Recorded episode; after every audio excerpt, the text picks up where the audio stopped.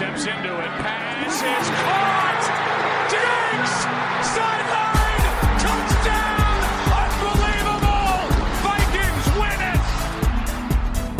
They're going to snap it, and it's Trey Burton who throws caught. Foles! Touchdown!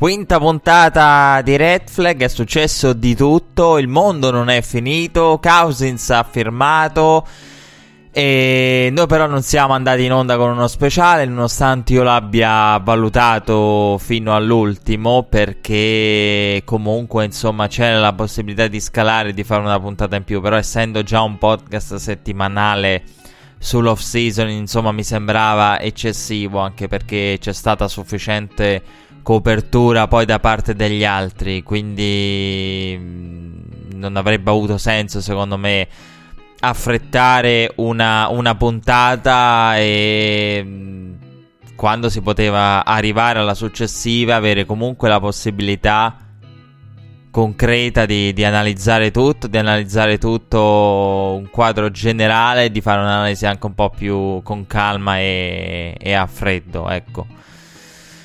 Quindi la scelta è stata quella, anche perché un podcast insomma settimanale sull'off season credo già sia tanto anche come ore di trasmissione, perché la settimana abbiamo coperto tutte le trade in modo da andare in pari preciso, siamo rimasti in pari con l'NFL per l'inizio della free agency, quindi aggiungere una puntata significava aggiungere ore e ore all'interno nel giro di pochi giorni.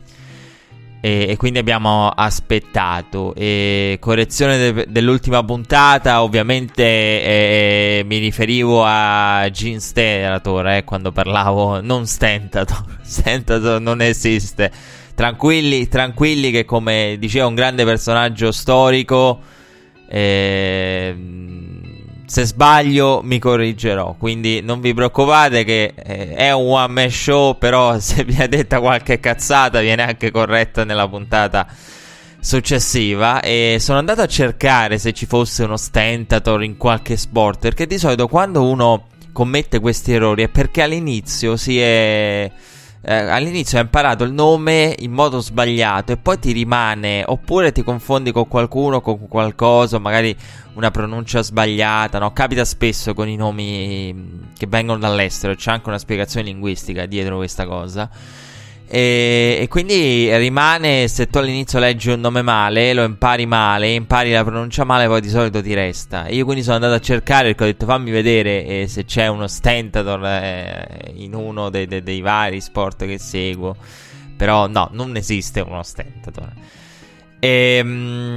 Nonostante la free agency, le firme di Cousins e tutto quello che è successo in questa settimana, e ce ne sono state tante di firme e di cose ne sono successe, io credo che sia opportuno e doveroso, l'ho fatto lo scorso anno anticipando Dan Rooney al draft, e quindi non mi faccio problemi ad anteporre la figura e il ritratto di Tom Benson alla free agency. Proprio perché al di là della retorica sono quelle cose che ti mettono di fronte a delle scelte, no? Una free agency con milioni e milioni e un personaggio come Tom Benson, quindi sono quelle scelte che di impatto proprio di immagini sono forti, molto forti. E quindi credo che sia opportuno cominciare con Tom Benson, proprio perché siamo nell'off season, proprio perché nessuno ci corre dietro per come è strutturato Red Flag. Tom Benson è stato uno degli owner dell'ultima generazione, dell'ultimo gruppo di owner, è scomparso a 90 anni, è lo storico ovviamente proprietario dei New Orleans Saints, è stato una delle sole 3 persone al mondo ad aver posseduto un team di NFL, i New Orleans Saints, e uno di NBA, i Pelicans.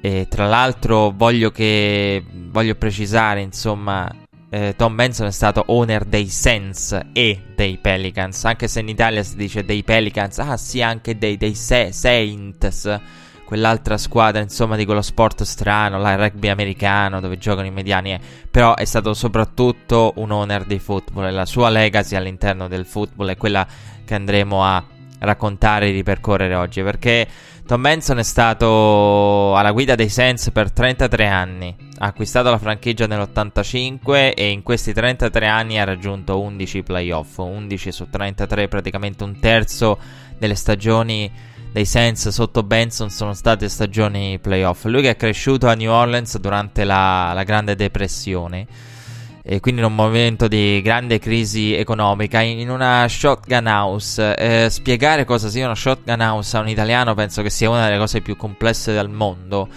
perché io non credo che esistano, magari sono ignorante io, però ecco, è difficile trovare in Italia, ora non so se c'è un nome preciso, però si tratta di monolocali, delle classiche casette quadrate che abbiamo visto magari nei film americani, diciamo dei monolocali, dei villini monolocali in cui hai letteralmente un quadrato nel quale fare tutto, quindi più che un villino è quasi una gigantesca tenda o capanna. Queste sono le shotgun house, poi insomma se vi interessa capirle e approfondire di cosa si tratta potete trovarle ovunque su internet, insomma con tutta la loro storia eccetera. Quindi è cresciuto a New Orleans in un momento di grande crisi economica, e io ho parlato delle 11 stagioni playoff su 33 annate totali con Tom Benson come owner, ma prima di Benson i Saints non avevano mai avuto un record positivo.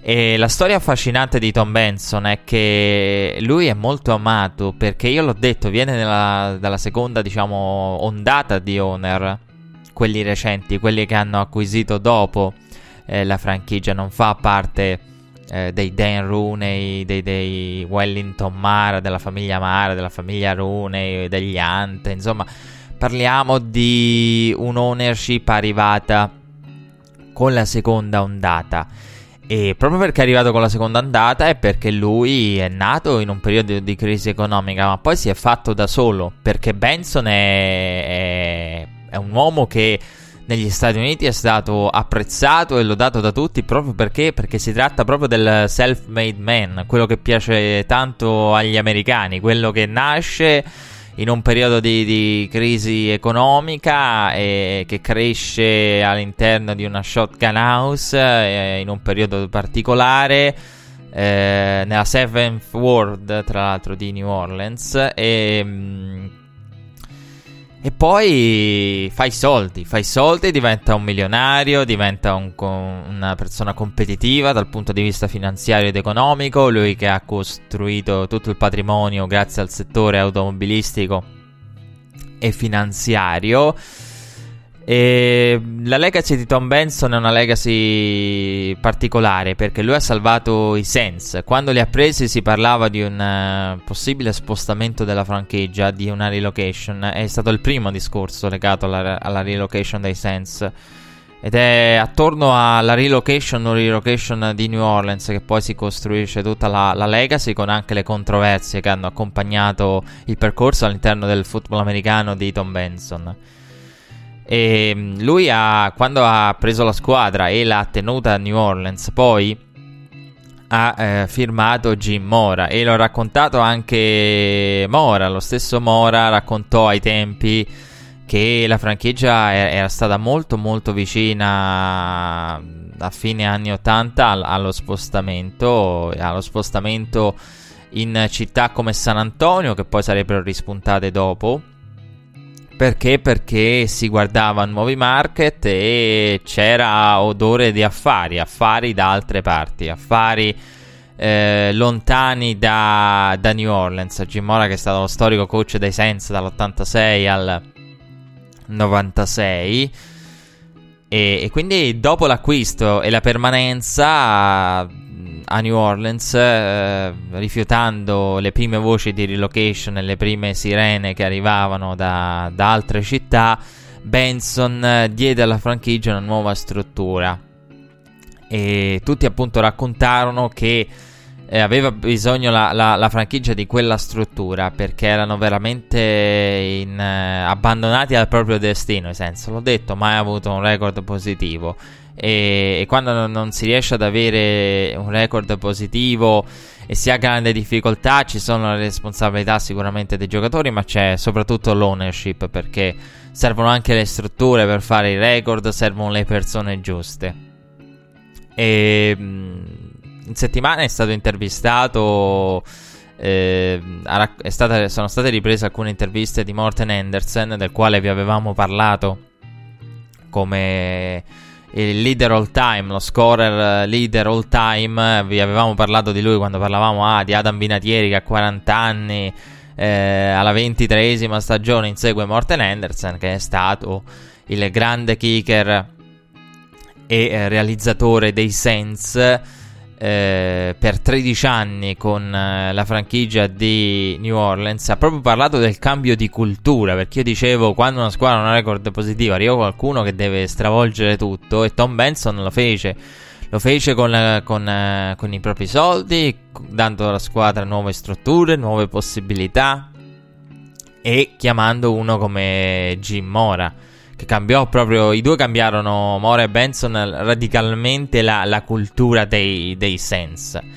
E arrivò nell'85, come detto, Benson, e nell'87 ottenne la prima stagione con il record positivo, celebrata da Benson con la famosa danza, la danza poi diventata celebre, la Benson Boogie, della quale vi racconterò dopo un aneddoto, perché la Benson Boogie è un po' l'immagine simbolica di questo owner. Forse lui che balla è proprio l'immagine più bella per ricordare Tom Benson. Quindi dopo 2 anni, a 2 anni di distanza dal suo arrivo, ottennero il primo record positivo, dopodiché conquistarono la prima vittoria della division nel 1991 e 3 apparizioni playoff.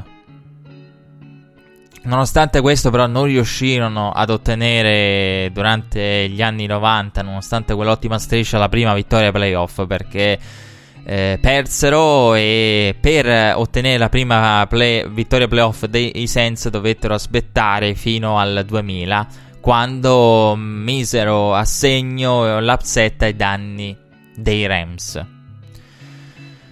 È una squadra in crescita, New Orleans, la città, insomma, dal punto di vista sportivo stava vivendo un momento nuovo, una nuova era. Per la prima volta ha conosciuto la vittoria della division, poi la vittoria dei playoff, e poi però arrivò Katrina nel 2005 e il Superdome, la città, finì insomma in condizioni drammatiche, delle quali forse ci dimentichiamo spesso, perché rivedendo le immagini di Katrina sono rimasto scioccato dal fatto che noi siamo abituati, magari abbiamo la memoria a breve termine, quindi ricordiamo gli uragani che abbiamo visto, proprio perché insomma noi, essendo dall'altra parte del pianeta, essendo in Italia e in Europa, non abbiamo una memoria diretta di esperienze personali.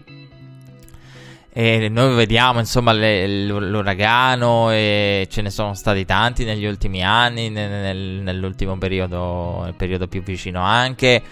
Però quello che fu Katrina, secondo me, è spesso dimenticato, e rivedere le immagini di Katrina fu qualcosa di totalmente differente da tutte le altre catastrofi che abbiamo magari sentito o visto documentate in televisione. Il Superdome divenne un rifugio per coloro che avevano perso la casa, ed è bellissima l'immagine, andatela a cercare se non l'avete mai vista, del Superdome di New Orleans con tutta la gente dentro. Divenne una gigantesca tenda nella quale accogliere più gente possibile, divenne un rifugio per coloro che avevano perso la casa. E non solo Benson aiutò in questo senso, ma divenne poi il capo dell'organizzazione volta alla raccolta fondi per la ricostruzione e la ripartenza dopo l'uragano Katrina. E all'inizio della stagione successiva però i Saints dovettero abbandonare New Orleans, perché la cosa drammatica non fu solo che la situazione era disperata all'interno della città, ma la situazione era talmente disperata da non garantire un futuro alla gente di New Orleans, internamente alla città di New Orleans. Non si sapeva se New Orleans si sarebbe veramente mai ripresa, ma in senso letterale, perché non rimaneva nulla. Quindi se quella città sarebbe rinata non era assolutamente scontato. E non parlo di rinata dal punto di vista metaforico o figurato, parlo proprio da un punto di vista reale. Una città che non si sapeva che cosa ne sarebbe stato, anche e soprattutto da un punto di vista pratico. E all'inizio della stagione i Saints dovettero abbandonare New Orleans. Come detto, il destino della città era incerto, e 3 partite quell'anno furono giocate a San Antonio, e dopo il trasferimento a San Antonio ci furono dubbi sul ritorno a New Orleans dei Saints. I Saints disputarono quella stagione tra San Antonio, New York, al Giants Stadium e il Tiger Stadium di LSU. E non si sapeva se sarebbero tornati a New Orleans, e lì ci furono le polemiche e ci fu la seconda chiacchiera riguardante la relocation della franchigia dei Saints. Ci furono molte polemiche, perché la sensazione che la gente ebbe ai tempi fu che Benson preferisse la permanenza a San Antonio. E ci fu un incontro, io l'anno scorso ho raccontato Dan Rooney, e quando ho raccontato Dan Rooney mi sono messo in testa una cosa, mi sono detto cosa voglio che passi di Dan Rooney, e poi vi dirò cosa voglio che passi per quello che come l'ho vissuta la storia di Tom Benson. E di Dan Rooney dissi: voglio che passi che, a parte l'amico dei giocatori, il grande owner, il figlio di uno dei fondatori, la seconda generazione, voglio che passi di Dan Rooney anche il fatto che sia stato il commissioner ombra. Dan Rooney è stato il commissioner ombra. E quando ci fu quell'incontro con tutti gli owner, con le polemiche e l'incerta permanenza di Saints a New Orleans, ci fu un incontro, e poi a decidere l'incontro e a prendere la direzione che fu la direzione dell'incontro fu un trio che si riunì, si isolò e si parlò. E tra questi c'erano Benson, Tagliabue, l'allora commissioner, e Dan Rooney. E dei tre fu Dan Rooney a dire: fermi tutti, i Saints devono rimanere a New Orleans. Non solo devono rimanere a New Orleans, ma devono essere parte della rinascita dei New Orleans Saints. E questo è un altro episodio che fa di Dan Rooney l'uomo che risolse da solo praticamente lo sciopero della classe arbitrale. Fa di Dan Rooney quella figura che ho raccontato lo scorso anno, quindi quella figura che è un commissioner ombra. Fu importante perché ecco, io dicevo cosa volevo lasciare di Dan Rooney e cosa voglio lasciare di Benson. Di Benson, in tutte le storie che ho sentito, è vero, lui ha seriamente pensato in diverse occasioni di lasciare New Orleans, ma poi ha sempre ragionato, è stato sempre a un passo dal, ma non l'ha mai fatto. Ecco, non l'ha mai fatto.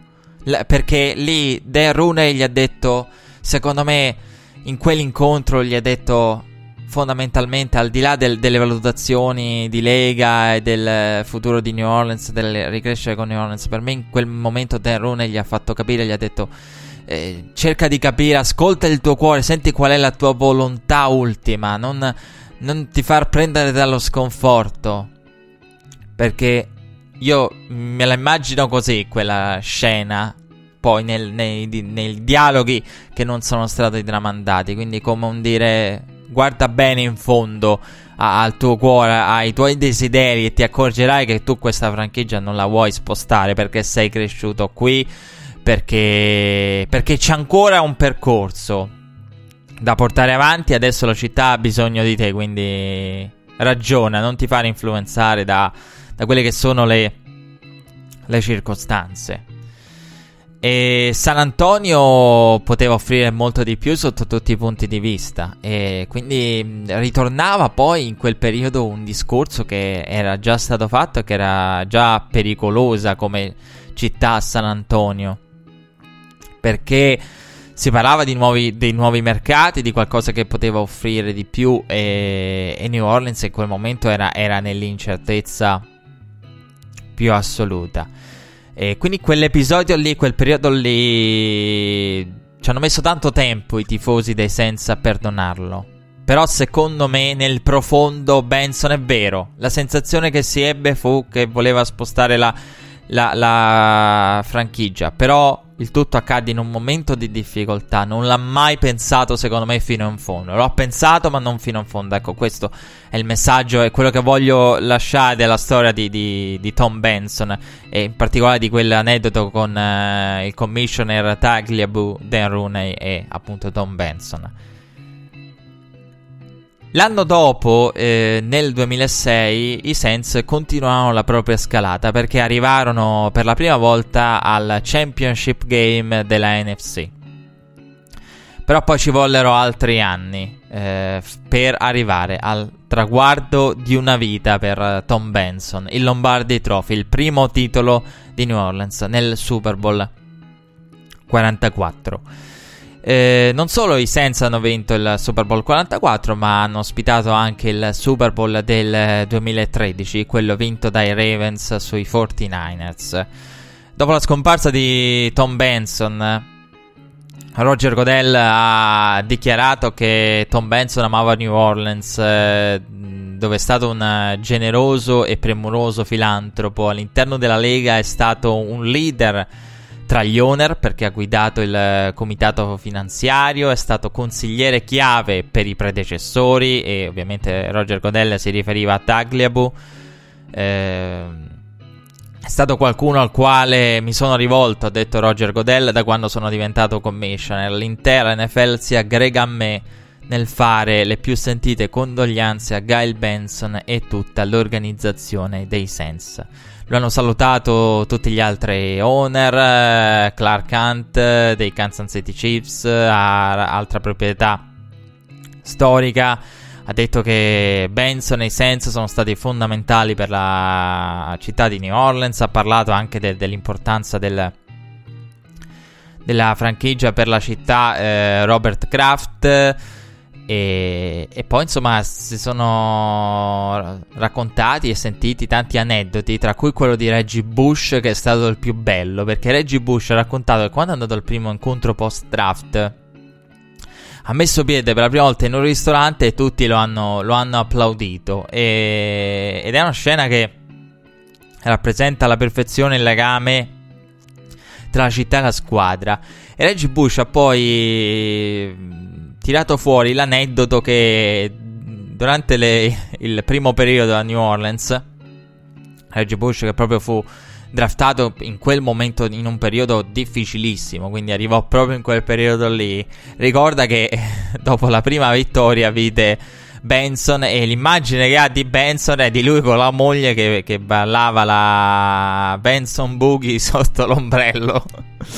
Quindi immaginate la scena di questo signore che all'epoca, praticamente 10 anni fa, era ottantenne. Immaginate la scena di questo ottantenne che balla con la moglie sotto l'ombrello. Ecco, quella è la scena della Boogie Benson, che poi ha portato avanti sulla sideline nel corso degli anni per celebrare le vittorie di New Orleans. Ma Benson è stato anche l'uomo che ha contribuito alla ricostruzione dell'Hall of Fame Stadium di Canton, Ohio, che porta proprio il suo nome, e accanto al quale c'è la sua statua, perché è stato colui che ha contribuito direttamente alla ristrutturazione dello stadio, una ristrutturazione durata praticamente 2 anni, e che di fatto rende lo stadio di Canton il Tom Benson Hall of Fame Stadium, e quindi Pro Football Hall of Fame Stadium.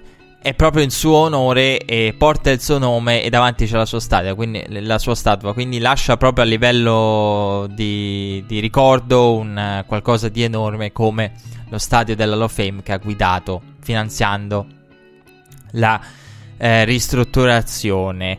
La moglie Gail, che era con lui quando è morto, diventerà la proprietaria di Saints e Pelicans. Ci sono state diverse diatribe, diverse discussioni all'interno della famiglia, complicate, che io nel tempo ho faticato a capire, ma d'altronde sono quelle cose che insomma da fuori non si riesce a capire bene, perché Gail è la terza moglie, mi pare, di Benson, e ci fu tutto la causa con le nipoti. Comunque, da quello che è stato comunicato, non ci sono problemi. Gail è l'erede e non c'è nessun problema in particolare per quanto riguarda l'approvazione come una. Quindi lo possiamo dire. Chi ha fatto la indagine ha riferito che si è informato, insomma, chiedendo agli esperti, i vari network l'hanno detto. Gail, a domanda specifica, i vari reporter hanno detto sì, Gail è la proprietaria, non ha problemi, e non ha problemi per quanto riguarda l'approvazione. E Benson, che come detto è scomparso a 90 anni, era in ospedale da oltre un mese per via della polmonite. Verrà onorato pubblicamente in settimana, e verso la fine di questa settimana ci saranno i funerali privati. È stato un grande personaggio, ha tenuto i Saints a New Orleans, e anche se ha pensato, l'ho detto, ci sono state polemiche, lo ha pensato, ma non l'ha mai pensato fino in fondo. Il cuore di Benson è sempre stato con la città di New Orleans. Pausa musicale, poi tante notizie, rassegna stampa e free agency.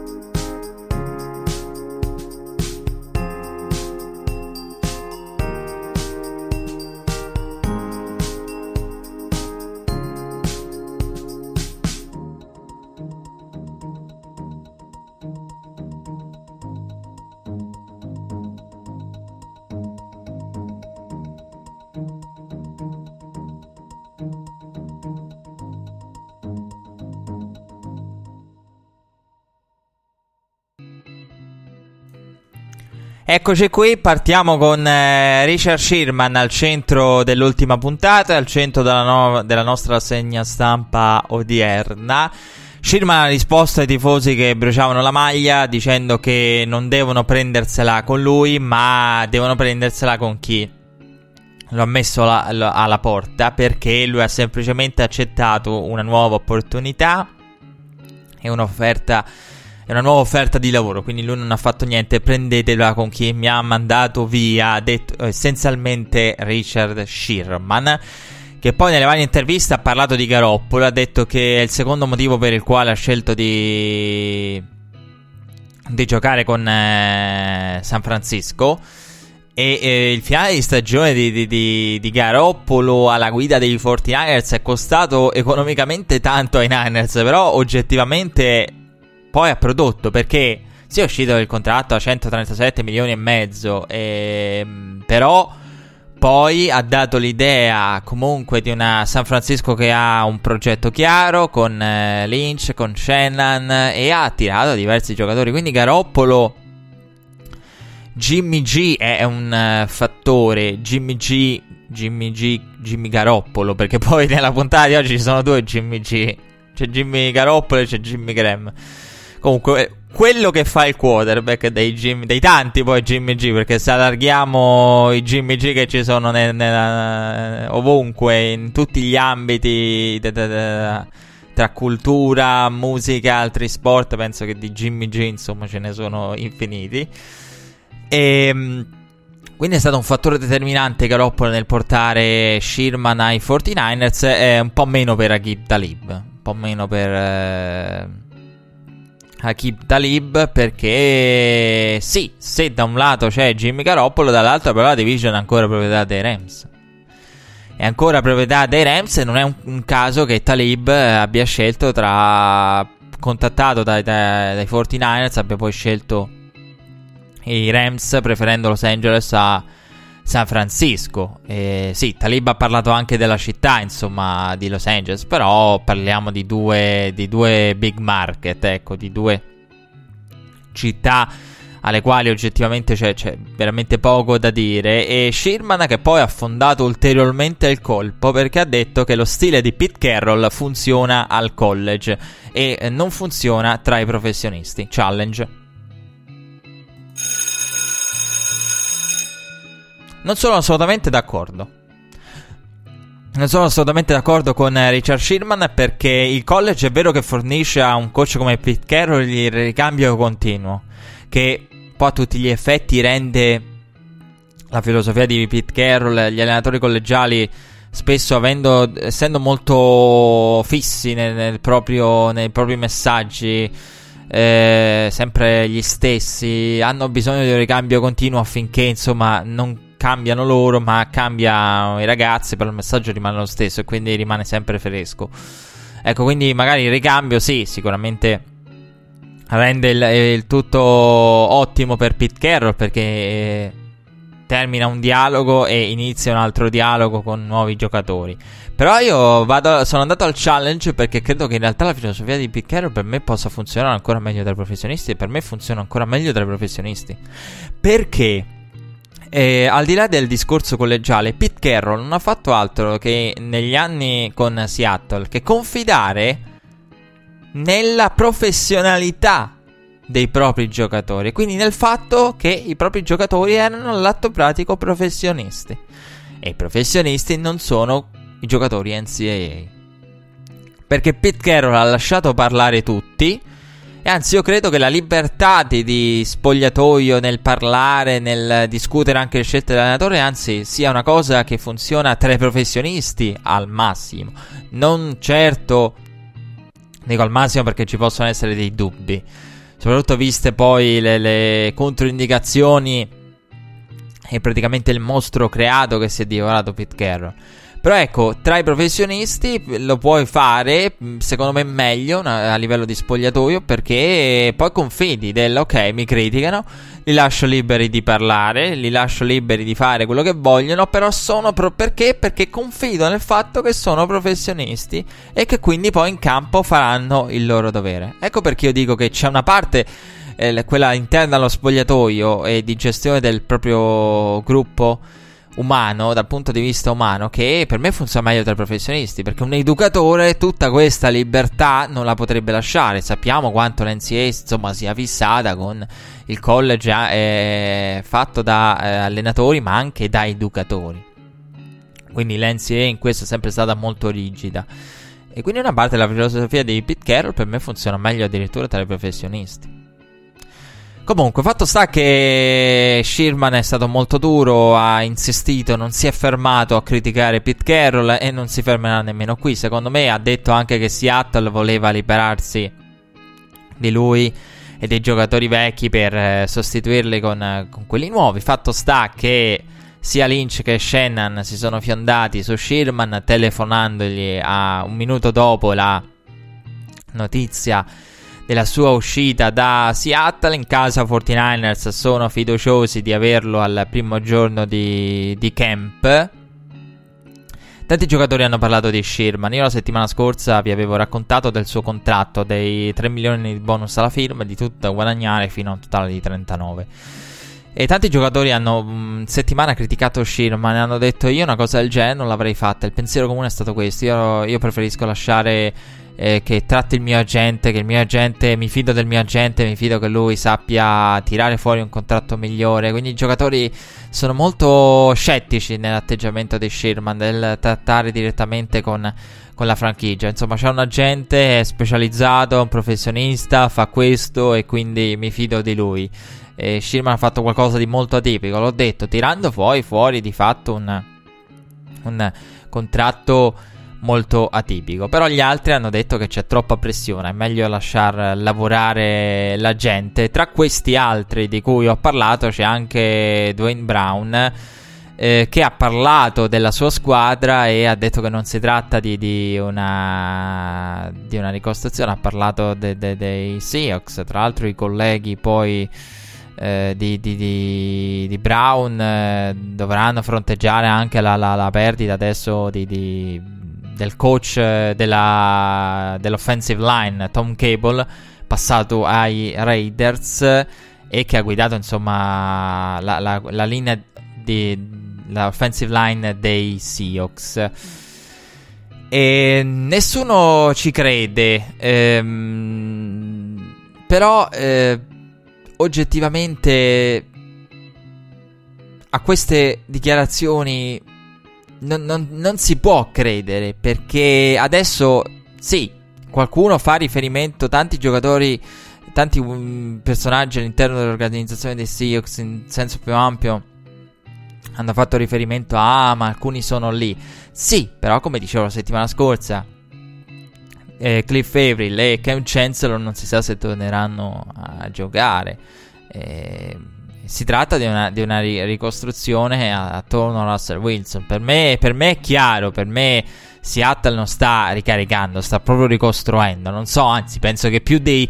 Vado al challenge, perché una ricostruzione più ricostruzione di questa non credo che esista. Ma vabbè, non capisco quale sia il problema nell'ammetterlo, però non fa niente. Volevo menzionare, che non viene menzionato mai, questo povero Cristo, il povero Gus Bradley, perché adesso, a parte tutto, è vero, mi è stata fatta notare questa cosa, o meglio, non l'hanno fatta notare a me, l'hanno fatta notare ad altri, e quindi io negli Stati Uniti io l'ho colta, perché a molti colleghi negli Stati Uniti è stato fatto notare quello che è poi la realtà. Cioè che a Dan Quinn viene dato un merito eccessivo nella Legion of Boom.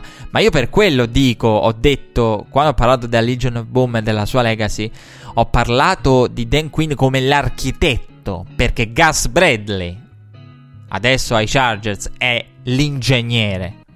E c'è una differenza sostanziale, quindi io ho detto proprio architetto.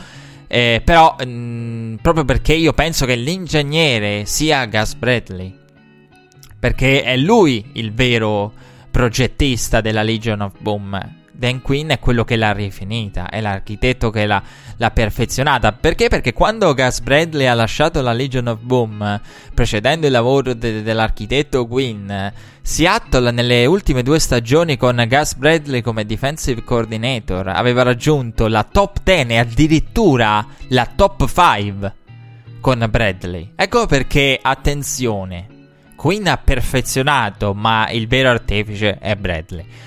La rassegna stampa della settimana è stata dominata anche dall'altro grande protagonista, oltre a Sherman, con un veramente protagonista per ragioni differenti, vale a dire Joe Thomas, che si è ritirato, ha annunciato il ritiro dopo 11 stagioni. Settimane fa io non vi ho parlato di Thomas perché la situazione è ancora in via di sviluppo e si parlava di un Joe Thomas pronto a tornare per la 12ª stagione con i Browns. Lo scorso anno aveva perso 9 partite a causa dell'infortunio al tricipite, e per quella che è stata la prima assenza dal campo della sua carriera, perché quest'uomo, da quando è arrivato nella Lega, ha giocato ogni snap e nel momento in cui ha lasciato il campo lo ha fatto. Poi di fatto l'ultima volta che ha calcato il campo è stata l'ultima volta in cui ha calcato il campo all'interno della sua carriera, quindi quando l'ha lasciato per la prima e per l'ultima volta in carriera.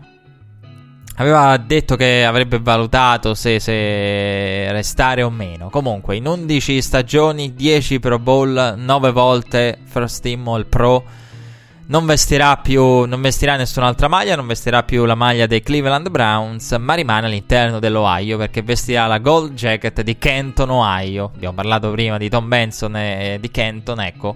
Joe Thomas è uno che la prossima maglia che vestirà non sarà nemmeno una maglia, sarà la Gold Jacket della Pro Football Hall of Fame. Ha un podcast molto divertente, molto seguito, Joe Thomas, e molto probabilmente il che lo porterà ad essere un membro dei media. È un giocatore sottovalutato, veramente veramente sottovalutato per quello che ha fatto, perché i protagonisti, i giocatori che rubano la scena dei giornali, dicendola insomma ai tempi quando Thomas è entrato nella Lega 11 anni fa, adesso si direbbe dei social network.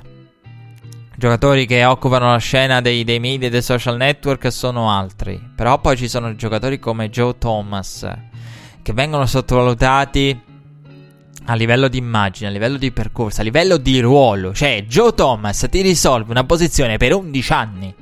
11 anni? Lo metti lì e lì rimane. E questo è un discorso che viene fatto, che dopo magari faremo, perché insomma capiterà l'opportunità di farlo, però che spesso viene dimenticato con i giocatori di linea offensivi, che sono giocatori che tu li piazzi lì, hai risolto il problema, non ti devi più preoccupare. E sono poche le posizioni in cui piazzi lì uno e puoi dire ho risolto il problema per un decennio. Quindi il giocatore dalla legacy fantastica, e un giocatore che insomma ha fatto grandi cose in un'era in cui si vanno a guardare i titoli, le convocazioni alla Pro Bowl, come diceva Dave nell'articolo uscito questa settimana che ho letto, perché mi è piaciuto tantissimo. E aggiungo anche una cosa, che nell'era attuale sono assolutamente d'accordo, si guardano i Pro Bowl, si guardano i titoli, e i titoli sono quella cosa che permettono a un LaGarrette Blount di rispondere a Kurt Warner. LaGarrette Blount che risponde a Kurt Warner, cioè, non so se vi rendete conto. E sì, scherzava prima, nei giorni prima del Super Bowl, ma non troppo. Ecco, questo per capire quanto l'ossessione per i titoli, i Pro Bowl, porti a cose che sono fuori che vengono, insomma, sostituiscono quello che dovrebbe essere il rispetto e l'apprezzamento per la legacy. No, qui si guarda a quanti Pro Bowl, non lo so, una gara a chi ha più Pro Bowl e a chi ha più titoli, che a volte esce da ogni logica e da ogni, diciamo, dimensione sana. Comunque si è ritirato anche Paul Posluszny dei Jaguars dopo 11 stagioni, un altro che ha fatto insomma un bel percorso NFL, 1212 tackles dal 2007 ad oggi per Posluszny. E poi però ha parlato in settimana Tom Brady, e anche lui è finito dritto dritto nella nostra rassegna stampa. È uscito l'episodio 6 del documentario, io l'ho visto, l'episodio conclusivo, e vado al challenge. Io non lo vedo assolutamente positivo l'episodio 6 per Tom Brady, perché ha raccontato che in questa off-season la vuole dedicare alla famiglia, ha parlato insomma che deve rispondere ad alcune domande, deve chiarire le proprie motivazioni, ha detto se non rispondi a certe domande puoi lasciare anche, devi assolutamente lasciare, non ha senso che vai avanti, non sembra assolutamente il suo caso perché è più motivato che mai. Però non mi è piaciuta, perché se fossi, ecco, Tom Brady, riguarderei la prima e l'ultima. Cioè andrei proprio dall'episodio 1 all'episodio 6. E se vai dall'episodio 1 all'episodio 6, caro Tom, ti accorgi che altro che se ti hanno abbassato la cresta, eh.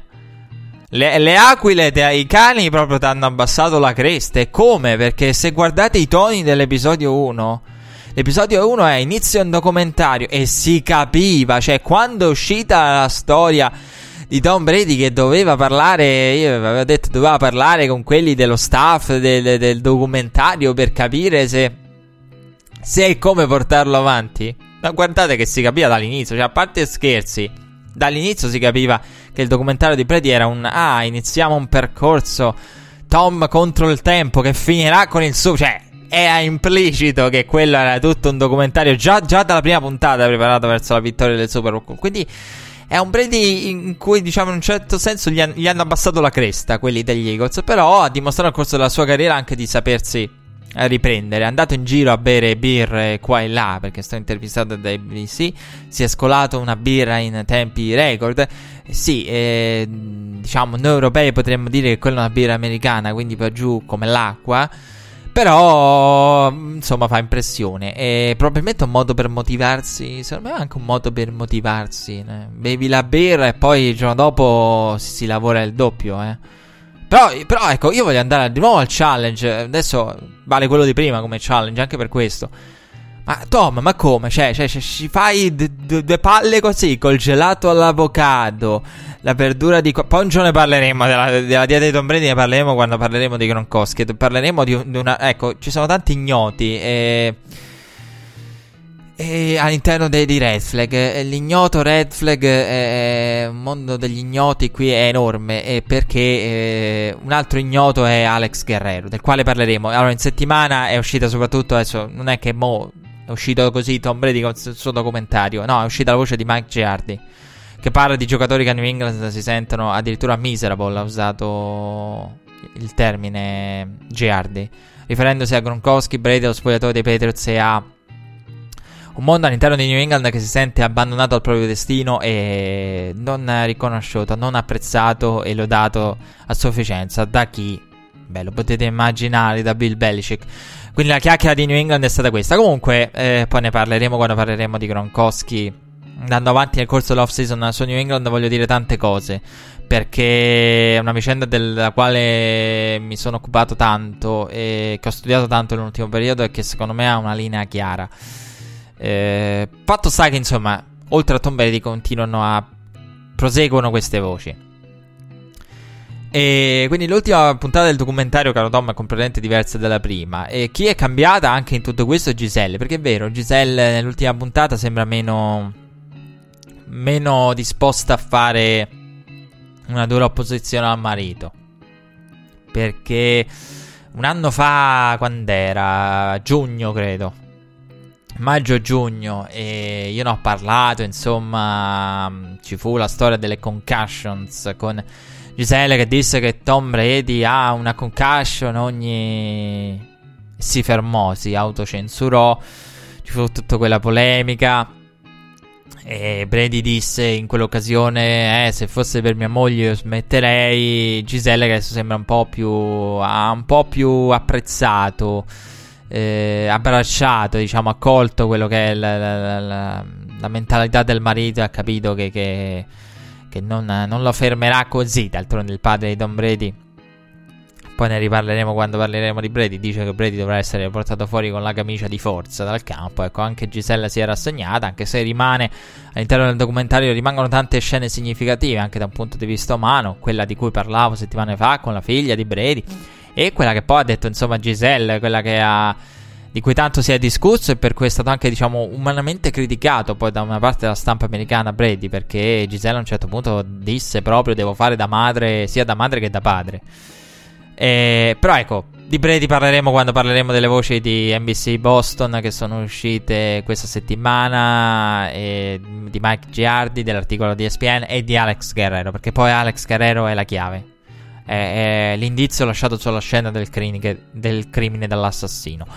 Per quanto riguarda le altre notizie, c'è stato il Pro Day di Oklahoma State con Mason Rudolph, erano presenti i Chargers, gli Steelers e i Giants. Mason Rudolph, che per capirci è il quarterback dimenticato di questo draft, oltre agli Allen, i Donald, i Jackson, i Baker Mayfield, ci sarebbe anche Mason Rudolph.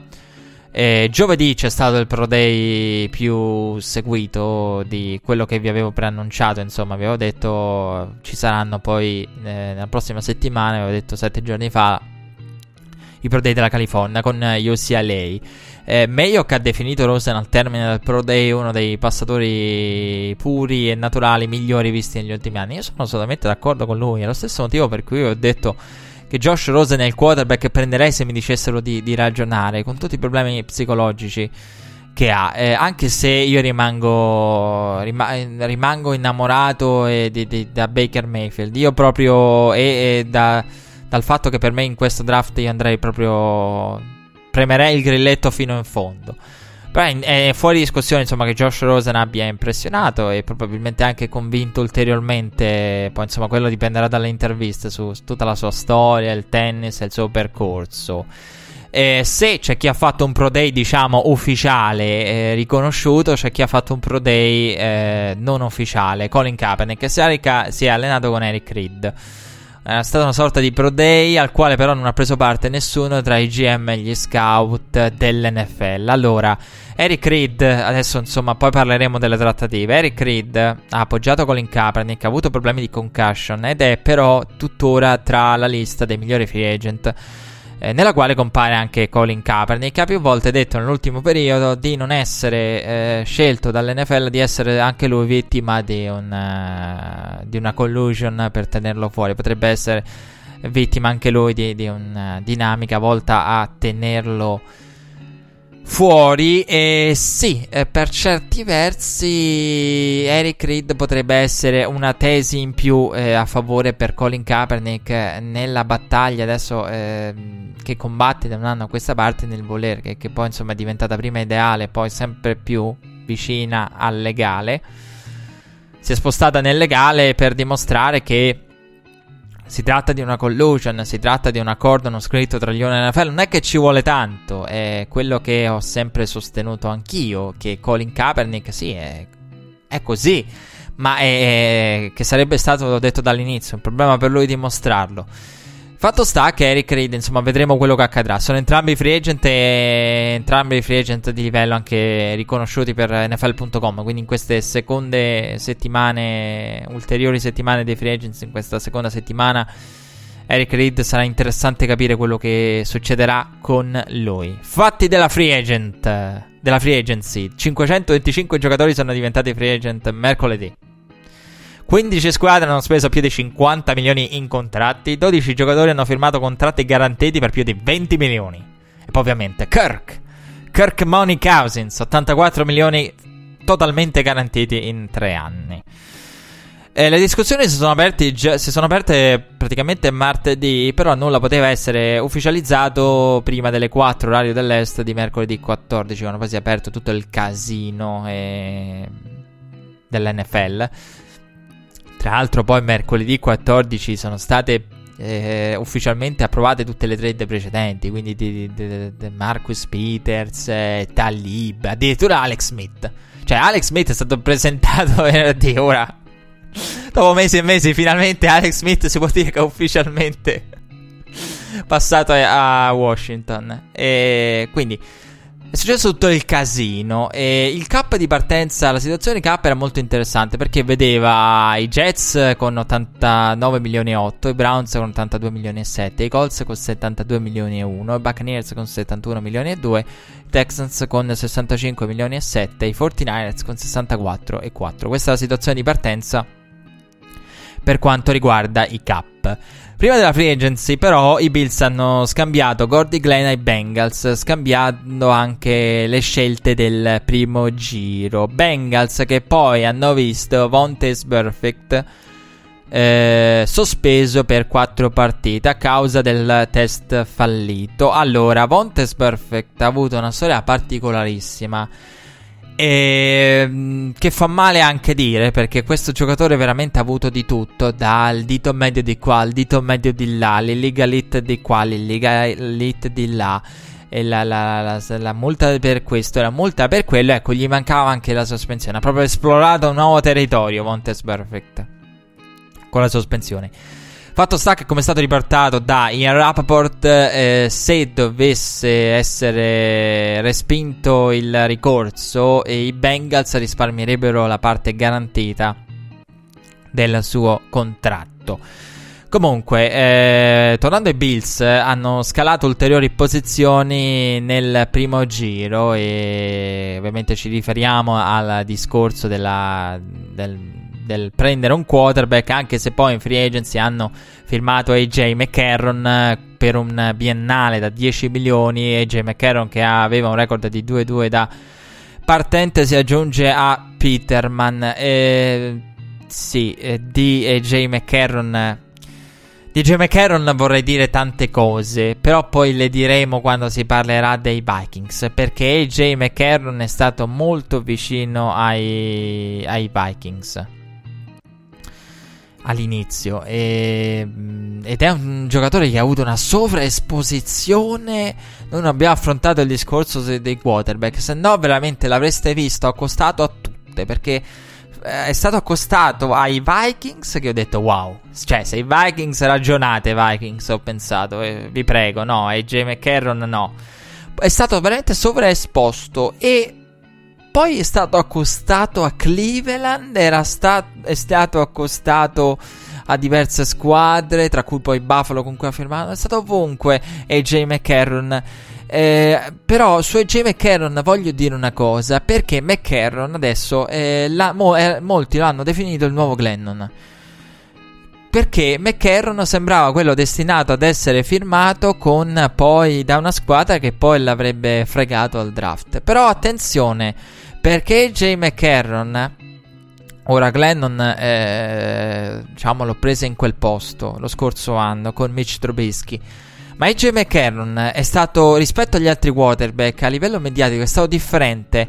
Io l'anno scorso ho preso tanto in giro Gino Smith, che poi perché io e Gino abbiamo un rapporto proprio personale e diretto dai tempi in cui stavo al college e raccontavo le sue gesta al college, un rapporto di amore e odio, e amore per gli altri che erano con me nelle trasmissioni eccetera, odio per quanto riguarda me. Però Gino Smith l'anno scorso l'ho tanto preso in giro, ecco, poi in realtà più che metterlo in quel posto a lui l'ha messo in quel posto a Eli Manning, con la complicità insomma dei Giants, del caos e dell'anarchia in casa Giants, ecco. Però Gino Smith quando diceva voglio essere uno starter, io prendo in giro ogni volta ogni quarterback che dichiara di voler essere uno starter, però AJ McCarron fa sul serio. AJ McCarron è uno che secondo me non è scontato, lui è convintissimo di essere uno starter e non è che cerca di autoconvincersi, quindi lui era molto convinto di essere uno starter, e anche perché parliamo di un giocatore che è provenienza dall'Alabama, quindi parliamo di giocatori che fin da subito hanno avuto grosse squadre e a livello di mentalità sono differenti, quindi lui è proprio convinto, occhio, perché secondo me non sarà proprio semplicissimo gestire McCarron, soprattutto perché è chiaro che i Bills pescheranno il draft e non è che potevano rimanere con Peterman dopo aver lasciato andare Tyrod Taylor, che poi Tyrod Taylor e Peterman sono la mia argomentazione primaria contro Blake, perché non dimentichiamoci che quando Taylor si è fatto male durante la partita contro Jacksonville stava portando avanti il drive del pareggio, Blake, il drive del pareggio. Lo so che ci sta ascoltando, Blake. È il drive del pareggio. Cioè, questo per capire perché dicevo di Blake Bortles. Vabbè, ma non dobbiamo parlare di lui. Buffalo, che comunque poi, per completare il discorso, pareva interessata pure a Keenum e Bradford, soprattutto il secondo. Ma il secondo non avrebbe avuto senso, perché Buffalo si era messa, poi si è messa, all'inizio si parlava di Bradford, però poi si è messa in una posizione per andare al sempre di più a andare pesante sul draft per quanto riguarda il franchise quarterback del futuro. Comunque i Buccaneers hanno rinnovato Cameron Brate, il tight end, 41 milioni, 6 anni di contratto, di cui 18 garantiti. Kansas City ha rilasciato, questo parliamo di tutto quello che è accaduto ad inizio free agency e prima della free agency. Kansas City ha rilasciato Tampa Ali per risparmiare 17 milioni e 7.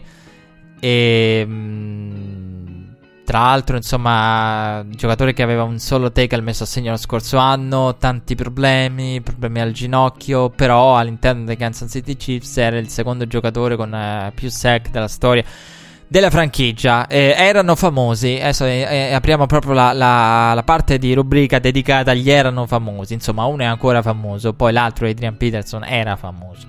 Comunque Ndamukong Suh era al centro delle discussioni con i suoi 26 milioni e uno di cap hit.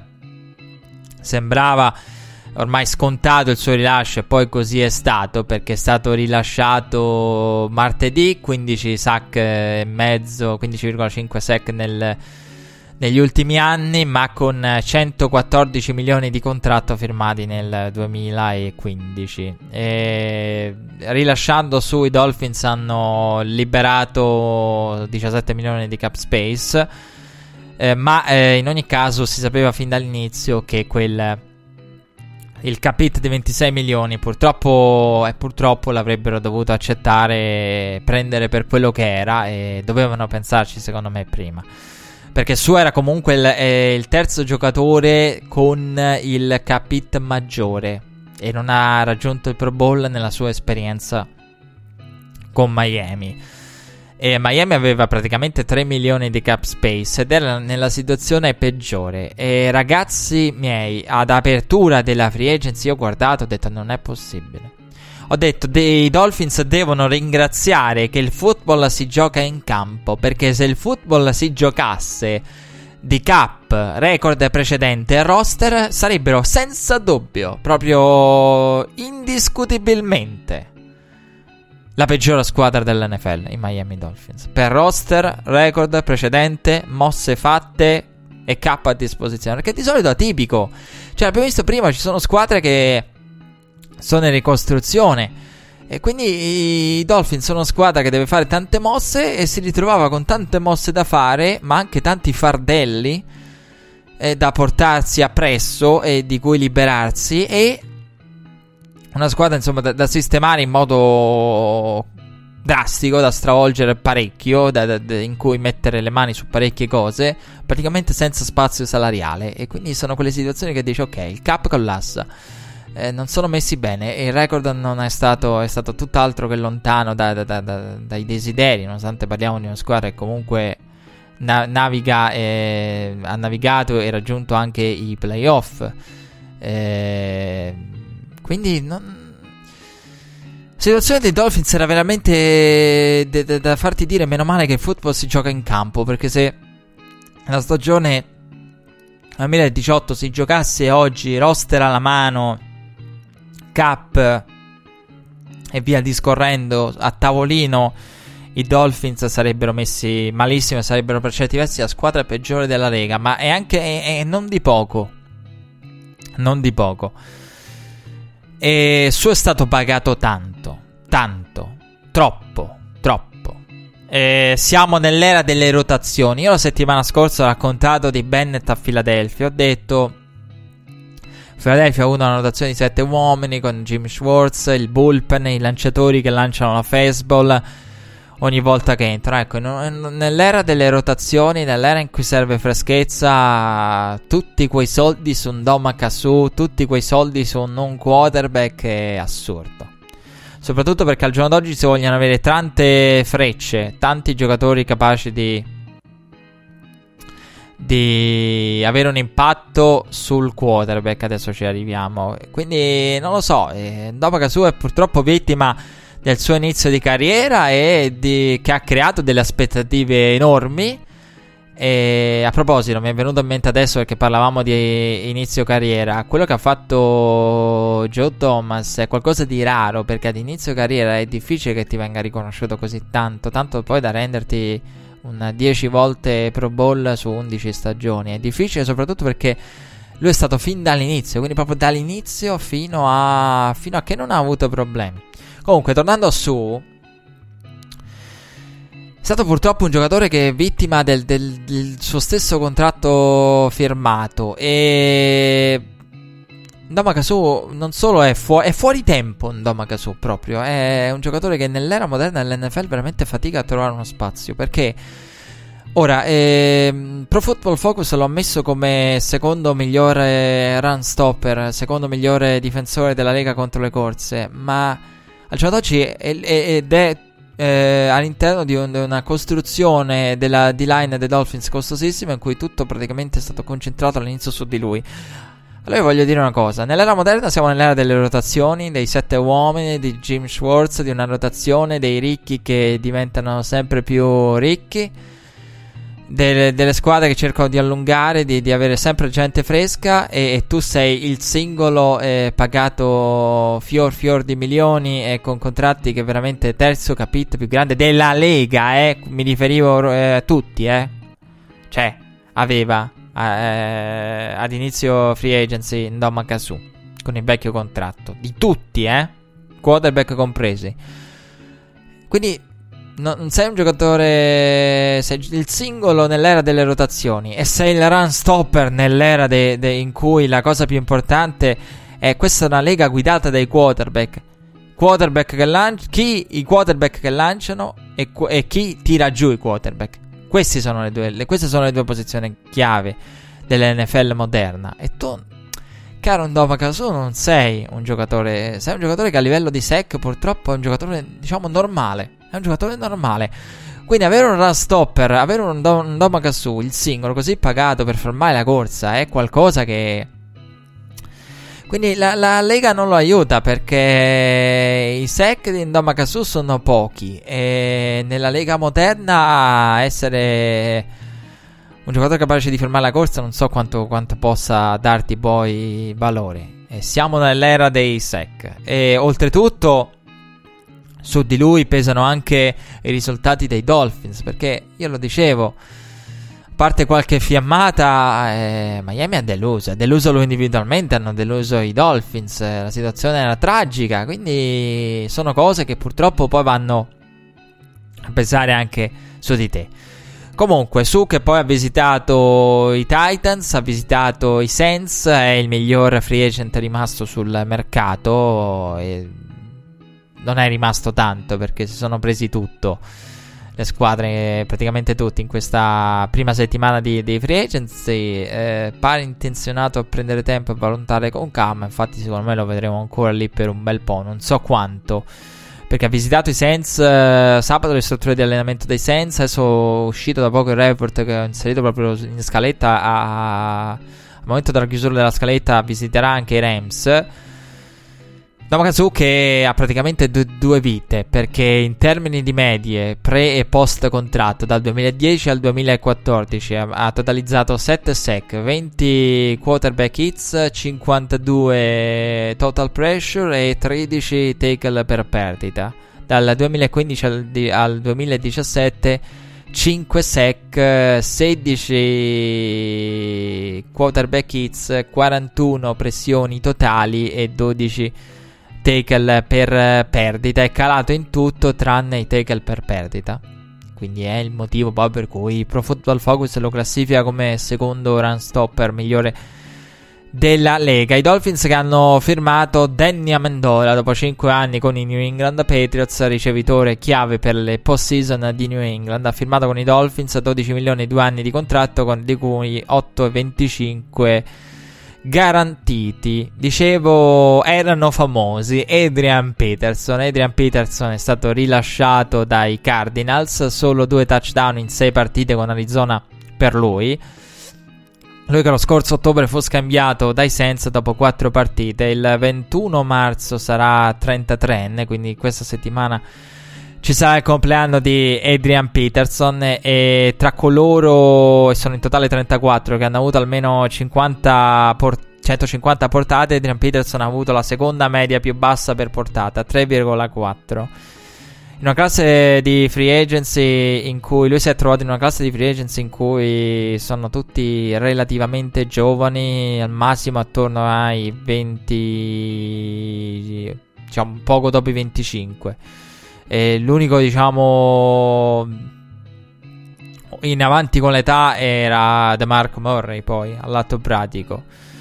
Di Adrian Peterson ho parlato praticamente una quantità di ore indefinita la scorsa off season, di come sia un giocatore lontano dall'essere. Purtroppo non è più Adrian Peterson, non è più All Day, non è più quel giocatore lì, non è più...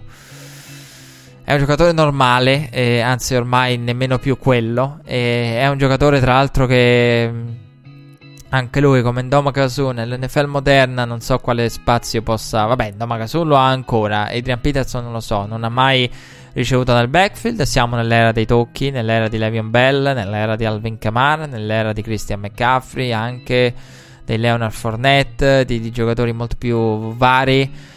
Adrian Peterson è stato un giocatore che se ne parlava lo scorso anno quando era stato accostato a Green Bay. È un giocatore che la maggior parte degli snap, degli handoff li ha ricevuti nel corso della sua carriera, una quantità industriale. Non ricordo il numero preciso, ma era una quantità industriale, fidatevi. Li ha presi da formazioni, diciamo, compatte, formazioni pesanti, con il quarterback under center. L'anno scorso si diceva potrebbe andare a Green Bay, però Green Bay non può spostare, deve tenere Aaron Rodgers dalla shotgun, non può virare verso Aaron Rodgers under center, perché altrimenti perde la forza primaria che se te pare che lo vanno a fare. Per Adrian Peterson, cioè, Aaron Rodgers vanno a stravolgere il modo di giocare di Aaron Rodgers per Adrian Peterson. Quindi ha anche questo problema di essere non un bravo ricevitore dal backfield, e di essere uno che richiede formazioni pesanti, ed è, tra l'altro, non è nemmeno un playmaker. Adrian Peterson, playmaker inteso dal pre-attraversamento della line of scrimmage, perché se no altro che è un playmaker, occhio. Però è uno che ha bisogno di un barco, e il barco è uno che finalizza, è un finalizzatore Adrian Peterson, di quello che crea, di quello che c'ha a sua disposizione. C'è un barco? Boom. Però non è il Le'Veon Bell, vado da una parte, torno dall'altra, un movimento, due movimenti. È proprio un running back in questo senso molto essenziale. Boom, proprio testa bassa e... Ecco, testa bassa e contatti con gli altri. Questo è purtroppo... uno dei difetti di Adrian Peterson, uno che ha sempre cercato il contatto, e che purtroppo non paga. E la linea di Arizona ha faticato, e questo sicuramente è un'argomentazione a suo favore, proprio perché lui è uno che sfrutta i gap. E la voglia di andare al contatto perennemente non lo ha aiutato in questo senso.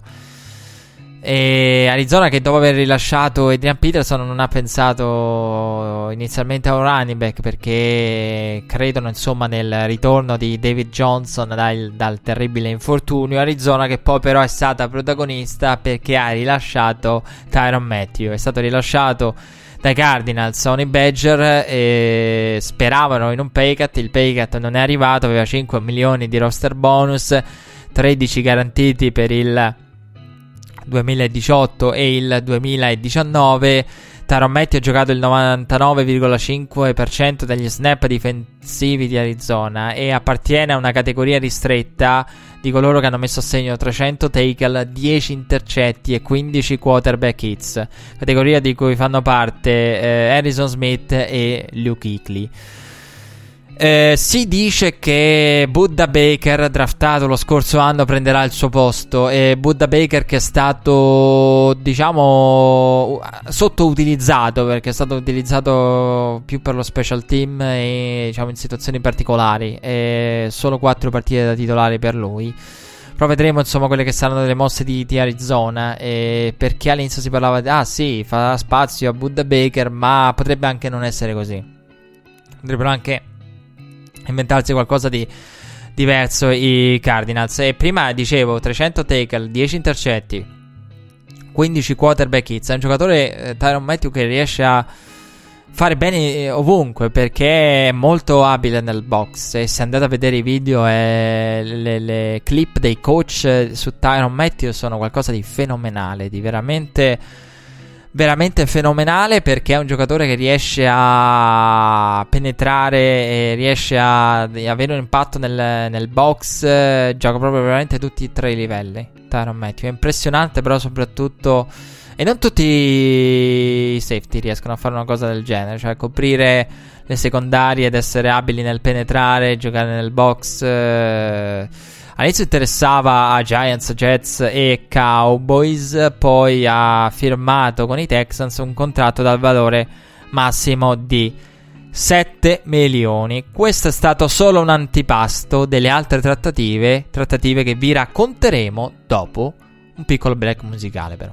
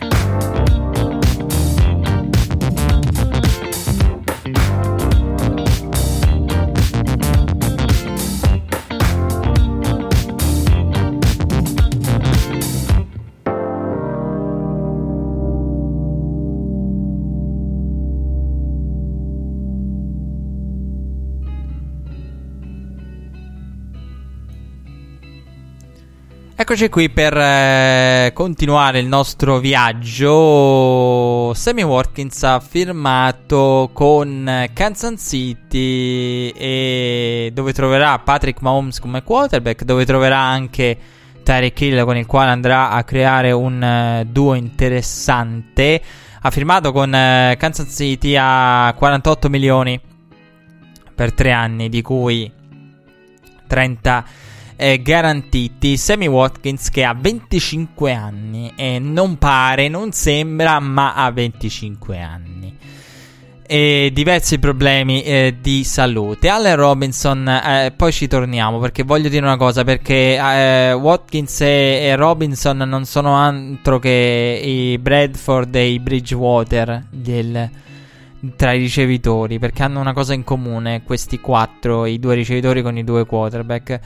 E comunque Allen Robinson, che insomma si diceva potrebbe essere firmato da Kansas City, quindi Kansas City si era inizialmente mossa anche su Allen Robinson. Allen Robinson, che era intenzionato a cercare, a vedere, a valutare, a cercare il sistema migliore per lui, e poi ha firmato con i Bears 42 milioni per 3 anni di contratto, di cui 25 garantiti. È il secondo contratto della carriera per Allen Robinson, a quello in cui fare soldi. E è stato firmato dai Bears. Dopo andremo a vedere perché i Bears sono riusciti, dalla situazione disperata, a mettere su un comparto interessante, perché insomma ci sono anche giocatori come Taylor Gabriel, Trey Burton, ma ne parleremo dopo.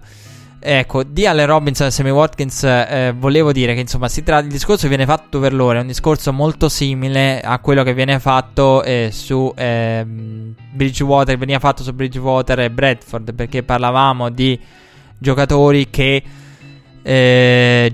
comunque hanno una situazione differente. Uno ha magari una track record, come direbbero oltreoceano, una serie di episodi, di problemi fisici, di cose che lo hanno tenuto lontano dal campo, non al 100%, in questo caso Sammy Watkins. Dall'altra parte c'è un giocatore come Allen Robinson, che aveva giocato se non sbaglio tutti,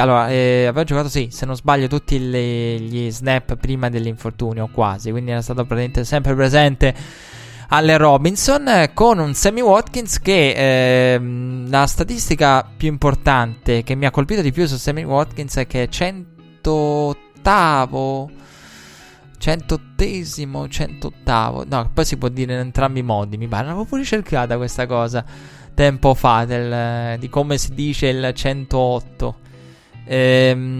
Ecco, era oltre la top 100 per quanto riguarda le ricezioni in NFL, è fuori dai primi 100.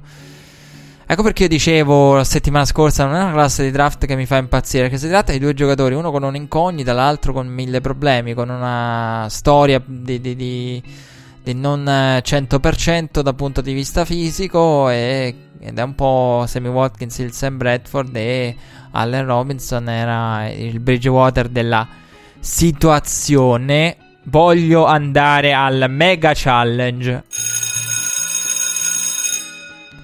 perché qui leggo, ho davanti a me il foglio di Over the Cup: Antonio Brown, Mike Evans, DeAndre Hopkins, Sammy Watkins, Jarvis Landry, Devontae Adams, Julio Jones, Demarius Thomas, Dez Bryant, Allen Robinson, in ordine di valore dei contratti.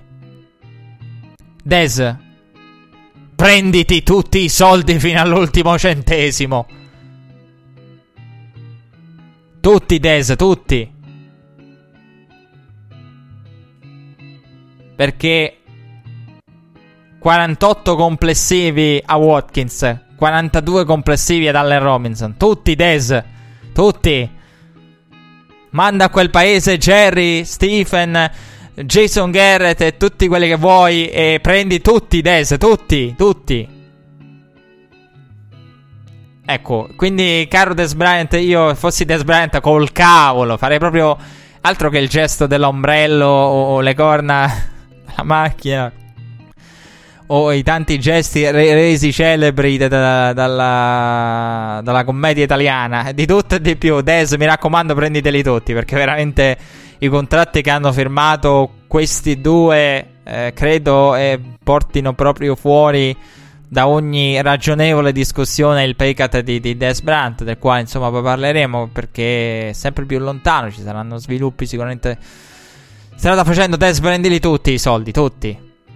E Malcolm Butler ha firmato con i Titans, 61 milioni per 5 anni di contratto, di cui 30 garantiti. Al momento della firma hanno fatto di lui il più garantito tra i non quarterback, i Titans, che poi hanno firmato anche Dion Lewis. Su Malcolm Butler c'è da dire una cosa, che questa firma di Malcolm Butler è una firma importante, perché 61 milioni per 5 anni con 30 garantiti vuol dire che Malcolm Butler non ha sicuramente fumato. Possiamo già escludere qualcosa.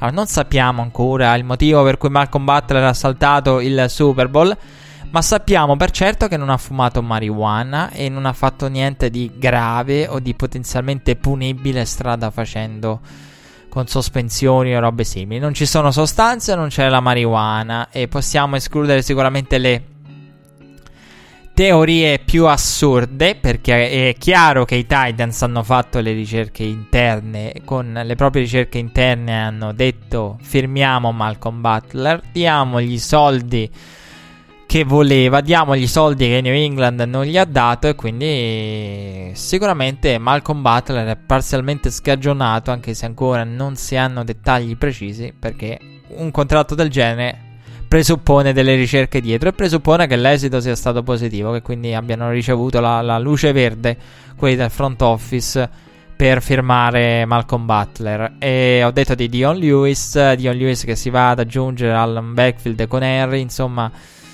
che riporta secondo me Dion Lewis alla sua reale dimensione. Ecco, per me Dion Lewis secondo me rimane, per me è tra i giocatori sopravvalutati, sempre sostenuta questa cosa, e non ho capito da dove è nato tutto l'amore dall'ultima stagione, insomma, e degli ultimi anni per Dion Lewis, soprattutto perché parliamo di un ruolo dove veramente pare che chi metti fa bene, running back di New England, quindi fatto sta che insomma va, riprende forse quella che è la sua dimensione reale, insomma, come non in un backfield particolare come quello di New England, ma come secondo running back, con probabilmente, non lo so cosa potrebbe uscire, un terzo al draft anche probabilmente, ma non lo so, questo lo dovremo capire, però ci sta insomma da affiancare ad Henry Dion Lewis, che ritorna diciamo nel suo habitat naturale. E New England ha perso anche Nate Solder, che ha firmato 62 milioni 4 anni di contratto con i Giants,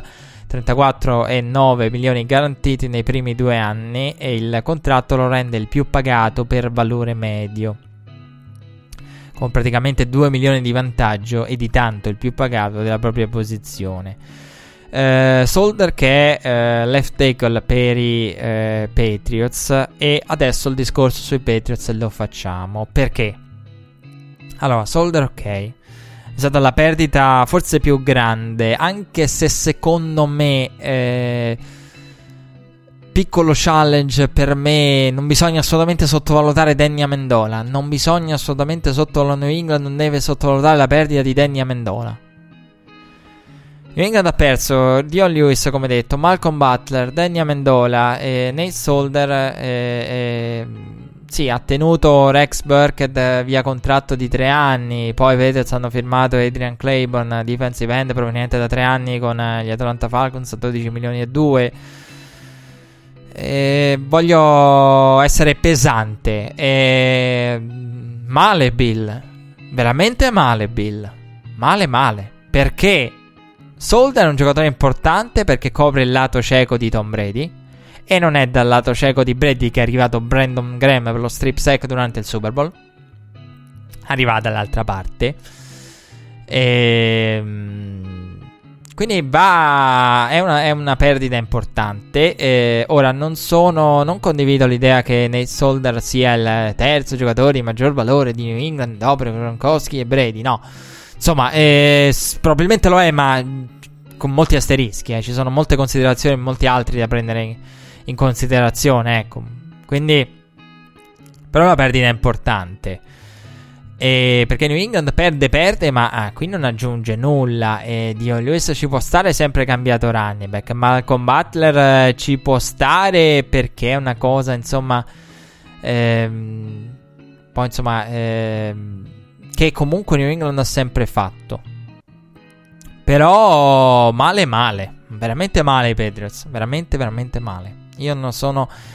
sì, Vegas li dà ancora come favoriti, ecco. Io, ma quello che penso di Vegas ve l'ho detto nella prima puntata, quindi per ogni riferimento e ulteriore approfondimento rivolgersi alla prima puntata di Red Flag per capire cosa penso di Vegas e in relazione ai New England Patriots.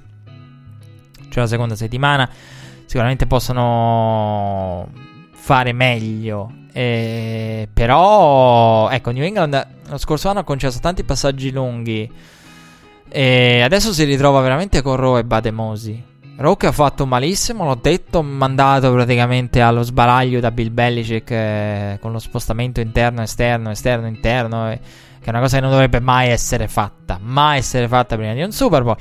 Di Bademosi, insomma, che dire, è l'uomo che ha praticamente deciso il Super Bowl, forse a livello pratico è l'uomo che potrebbe aver deciso il Super Bowl, perché aveva un tackle da mettere a segno nel backfield mancato, che parte un middle drive, che se non sbaglio poi è quello che è finito con il touchdown di Zach Ertz e Johnson Bademosi. Quindi parliamo di una New England che ha perso tanto, una cosa che succede perché i Patriots non hanno praticamente mai rinnovato i DBs, quindi defensive back New England cambiano continuamente e dopo il contratto da rookie non li rinnovano, tranne rarissime eccezioni. Nella seconda settimana della free agency potrebbero migliorare, ma non vedo giocatori dall'impatto clamoroso.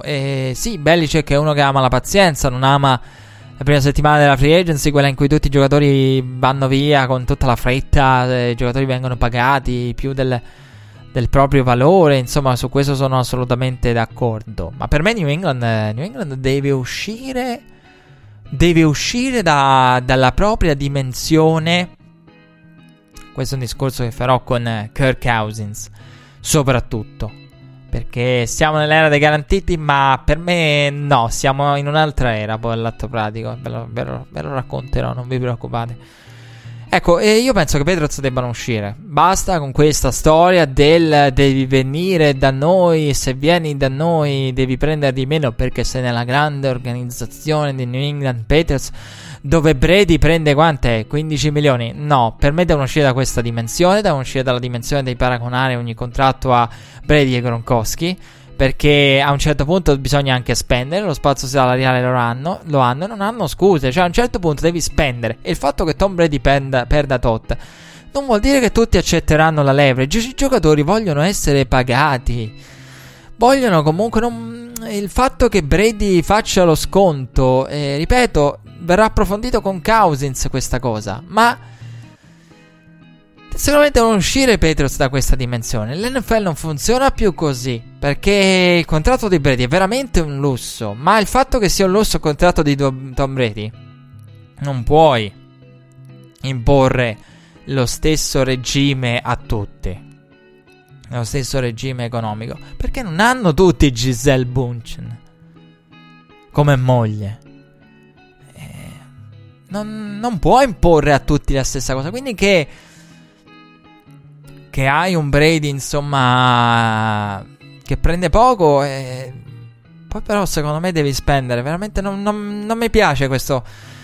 Non vorrei che New England fosse troppo attaccata in questa off season particolare, che apre, diciamo, una nuova era. Io non vorrei che New England fosse troppo attaccata, troppo eccessivamente attaccata alle proprie convenzioni, eccessivamente conservatrice. Comunque, fatto sta che si sono mossi, anche seppur poco, perché insomma avevano fatto già tanto con Bennett e gli Eagles, i rivali del Super Bowl 52, hanno firmato a lotinata giunto alla sua 13ª stagione. Aggiungono ulteriori giocatori, ancora di più alla rotazione. I Eagles che hanno rilasciato Selec dopo 11 stagioni, 4.998 yards ricevute, numero che gli vale la top 10 all time degli Eagles, lo avevano detto.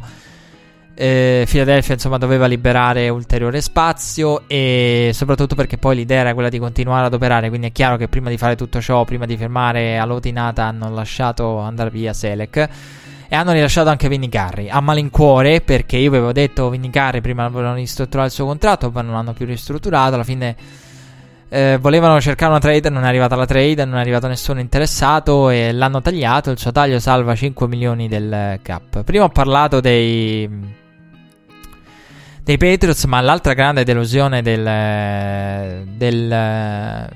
di questa prima settimana di free agency sono i compagni di division degli Eagles, i Cowboys, perché i Cowboys hanno perso Anthony Hitchens, che poi ha firmato con Kansas City, Orlando Scandrick e Bryce Butler. Allora, voglio dire due paroline. Vabbè, di Anthony Hitchens le avevamo dette che comunque Zach Martin contava più di lui, che la priorità era DeMarcus Lawrence, che insomma veniva dopo tanti altri, e quindi che l'avrebbero alla fine perso perché nella gerarchia era in basso. E Orlando Scandrick e Bryce Butler, che sono ancora in giro attualmente al momento della chiusura della scaletta, sì, sono ancora in giro, hanno creato due situazioni abbastanza particolari, abbastanza incresciose per Dallas, perché Orlando Scandrick ha supplicato letteralmente il sommo e l'altissimo Jerry Jones e suo figlio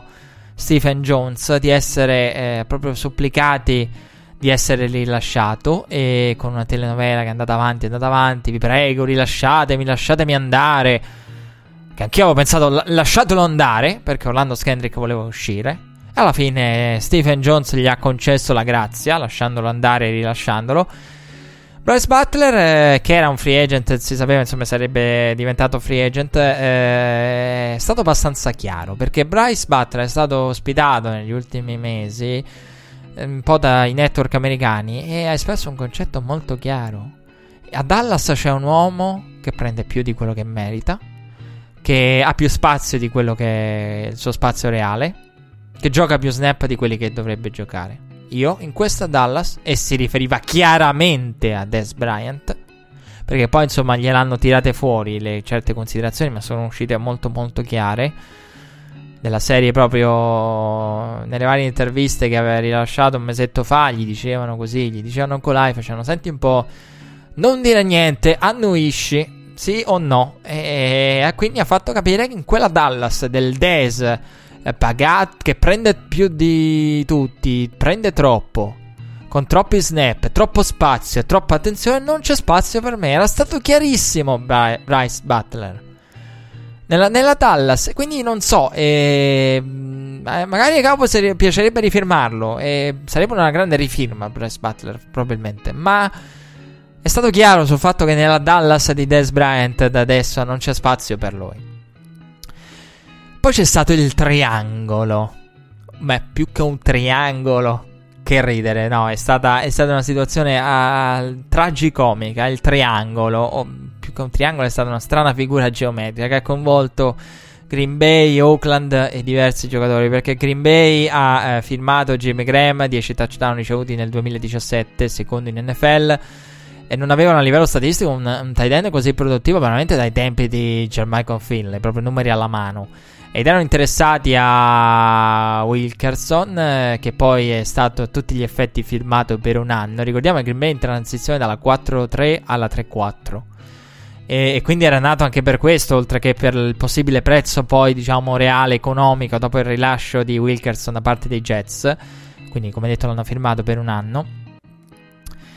Green Bay però poi ha tagliato Jordy Nelson, risparmiando 10 milioni di cap space, ed è successo quanto insomma si diceva a inizio settimana, e Jordy Nelson ha firmato 15 milioni 2 anni di contratto con i Raiders, di cui 13 garantiti. Interessava anche i Patriots, e infatti la chiacchiera poi era di quale miglior passaggio di quello da Aaron Rodgers a Tom Brady per liberare spazio per firmare Nelson.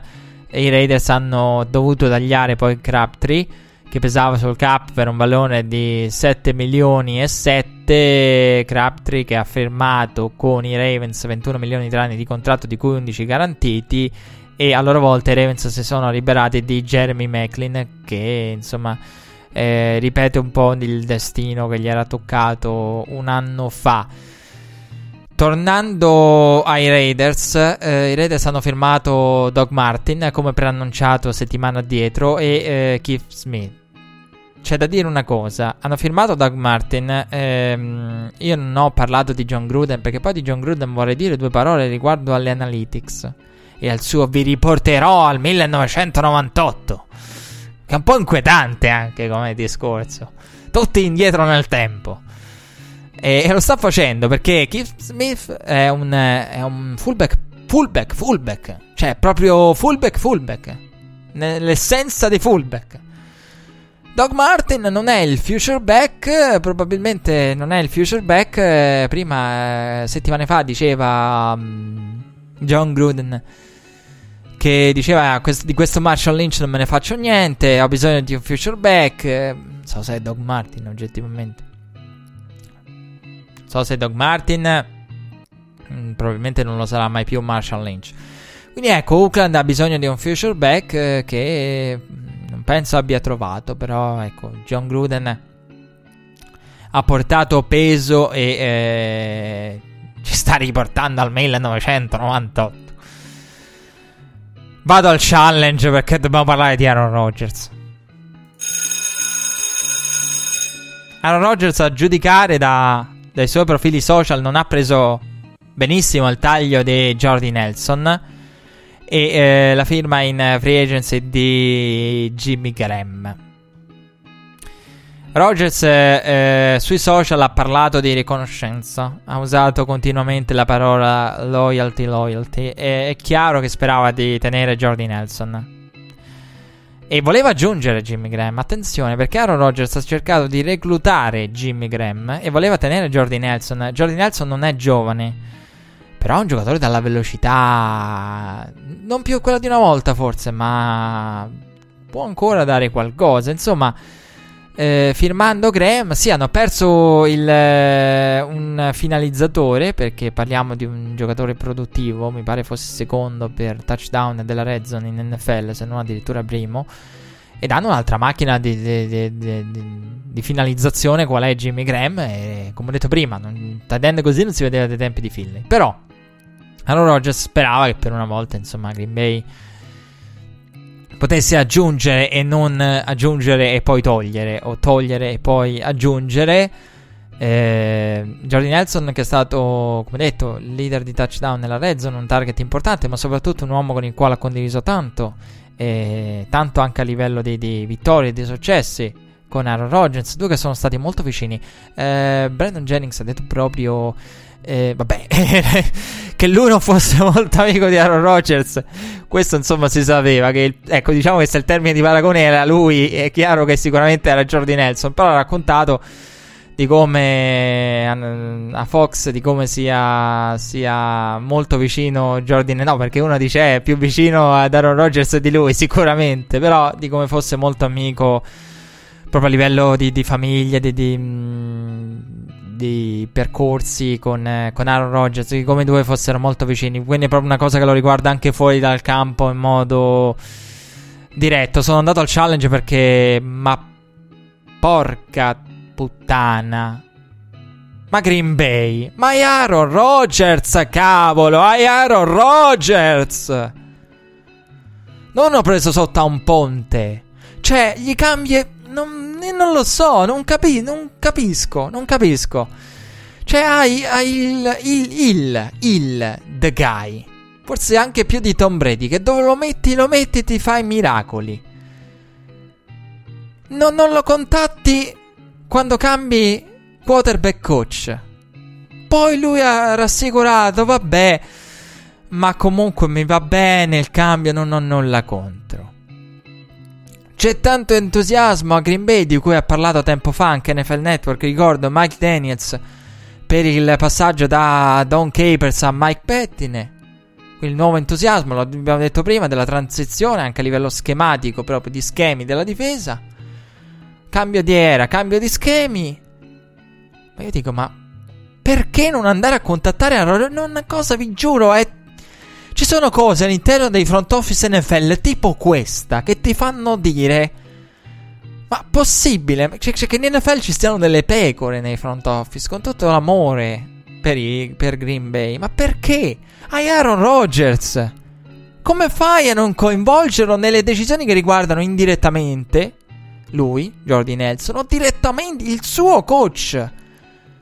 Cioè, io penso che una cosa del genere, un atteggiamento del genere, poi te la vai a cercare se Aaron Rodgers si stufa e comincia a guardare ai 28 milioni del Kirk Cousins, di Kirk Money Cousins, e poi va a vedere il contratto di altro che Tom Brady, insomma, si diceva, sì, Tom Brady vuole essere pagato, bene, parleremo quando parleremo di Cousins, di Brady, perché tornerà per un altro discorso. E cioè, io non...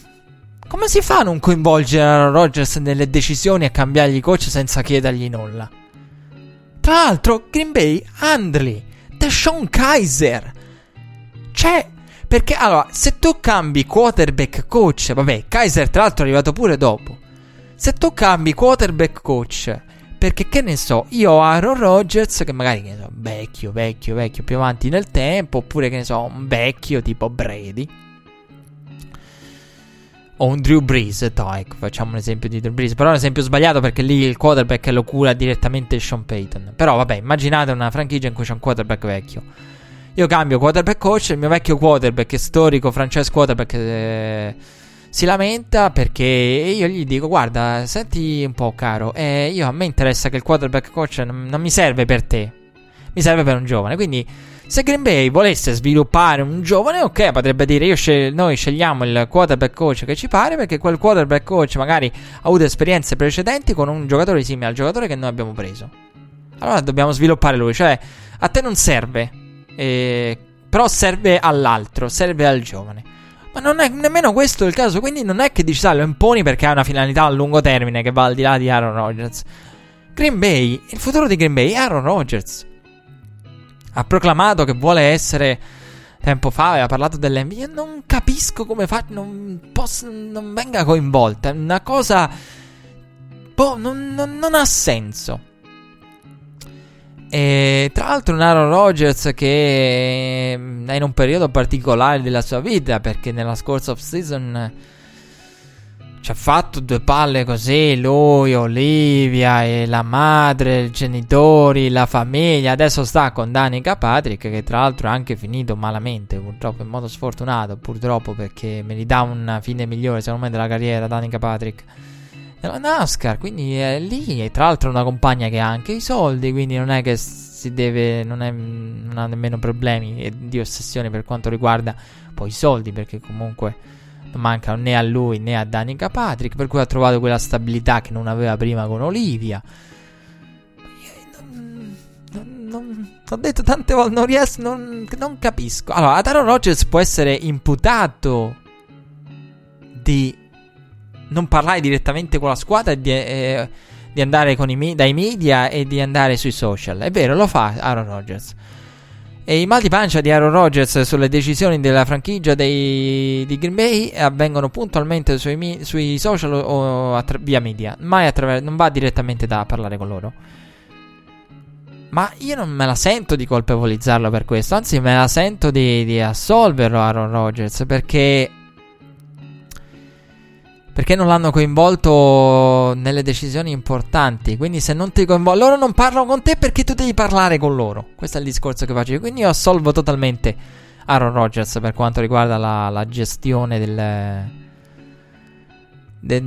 all'interno a Green Bay. La franchigia non parla con lui perché lui dovrebbe parlare con la franchigia, fa bene a farle uscire fuori, deve stare attenta Green Bay, deve stare attenta, perché con Cousins ha tanti, potrebbe girare qualcosa, come no? Il maestro delle spirali. Se iniziano a girare con perfette spirali,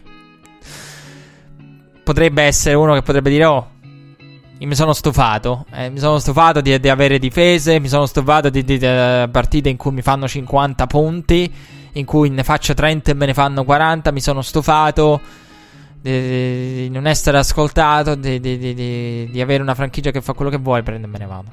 Voglio i soldi, voglio la tripla cifra garantita, e la otterrebbe subito. Comunque, tra gli altri movimenti ci sono stati Bashad Breeland dai Redskins ai Panthers, asterisco su Breeland, Trey Burton da Philadelphia a Chicago. Trey Burton, uomo della Philly Special, del lancio per Nick Foles, uomo che ha totalizzato anche un touchdown nel Super Bowl. Aaron Colvin da Jacksonville a Houston, Isaiah Crowell, del quale non vi abbiamo parlato, dai Browns ai Jets, dove c'era Powell e dove dovremmo capire tante cose. Taylor Gabriel da Atlanta a Chicago, un altro con l'asterisco. Starlo Tulelei da Carolina a Buffalo, Paul Richardson da Seattle a Washington. Quindi Seattle perde anche pezzi offensivi, però ci sta, insomma, che ritaglia e ritocchi qua e là, e, insomma, non è...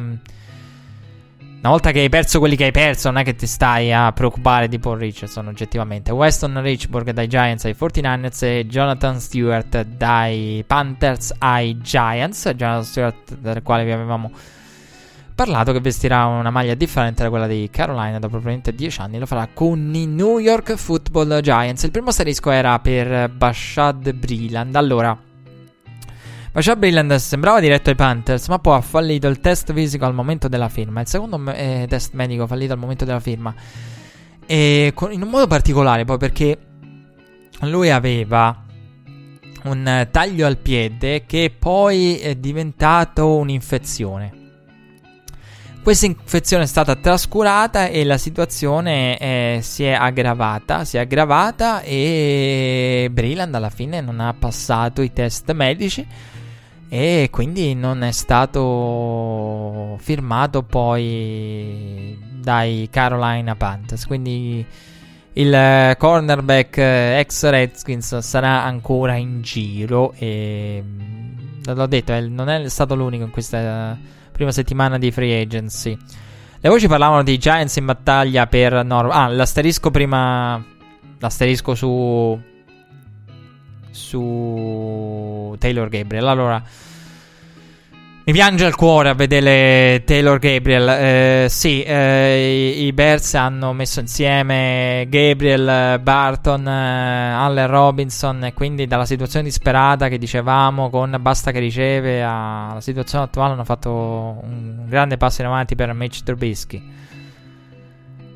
Taylor Gabriel, secondo me, l'off-season dei Falcons si è aperta con un interrogativo. Noi non ne abbiamo parlato perché, insomma, la scaletta di solito viene filtrata, quindi ci sono tante altre cose che magari vorrei dire, poi, insomma, non posso dire perché sono secondarie a margine. Però l'off-season dei Falcons si era aperta con un concetto. Noi parliamo sempre di concetti d'apertura dell'off-season, eccone un altro. Si era detto, se confermano Steve Sarkisian va via Taylor Gabriel, perché Taylor Gabriel è la vittima di Steve Sarkisian. Ora, io non so se Steve Sarkisian con il tempo imparerà ad allenare in NFL, a fare il coordinatore in NFL. La speranza è questa, e questo hanno detto Dimitrov e compagnia. Però sì, Taylor Gabriel è senza dubbio la sua vittima. Anche Julio Jones è una vittima parziale, però Taylor Gabriel è quello che ci rimette. Poi qualcuno potrebbe dire che Taylor Gabriel non è una vittima di Steve Sarkisian, ma al massimo è un capolavoro di Kyle Shanahan, uno di quelli che sotto Kyle Shanahan è arrivato a un valore enorme, un valore superiore a quello che era il suo valore reale, a quello che è il suo valore reale. Però fatto sta che all'interno dei Falcons il vero grande interrogativo adesso era un out ed era chiaro che con la permanenza, la conferma che poi è arrivata di Sarkisian, sarebbe andato via Taylor Gabriel. Io non lo so, spero per i Falcons che Steve Sarkisian sia l'uomo giusto, però l'idea è di una cosa di cui si parla tanto in NFL, la sponsorizzazione, che ti devono sponsorizzare i backup quarterback. Non sono giocatori che devono essere sponsorizzati, perché spesso non lanciano, non giocano, non fanno praticamente nulla che viene visto, e hanno bisogno di sponsor, hanno bisogno di agenti in grado di di lavorare e di promuoverli. Ecco, Steve Sarkisian, proveniendo da Alabama, ha uno sponsor come Nick Saban, perché poi se andiamo a vedere Urban Meyer, Nick Saban, sono leggende che tutti coloro che promuovono riescono a promuovere, a sponsorizzare poi con il semplice nome, il proprio nome, tutti coloro che gli ruotano attorno. Ed è anche lo stesso motivo per cui in NFL abbiamo visto tanti che hanno provato a fare i coach. Abbiamo visto Matt Patricia, Josh McDaniels nel giro di Belichick, Eric Mangini. Quindi io non vorrei che Steve Sarkisian fosse sovra sponsorizzato. A me non è piaciuta per niente, cioè in quella serie di down e da ritiro del patentino da coordinator, che non esiste, però per usare una metafora calcistica, gliel'avrebbero ritirato. Quella gestione con Julio Jones nella Enzo, per carità, poteva mettere il catch contro i Falcons. La gestione è pessima, del tipo di chiamate, delle cose fatte, una cosa che che ti lascia perplesso. Vedremo se imparerà a livello NFL, se riuscirà a fare questo salto. Comunque, ne spese ne ha fatte sicuramente Taylor Gabriel, che però potrebbe trovare una seconda vita all'interno di Chicago.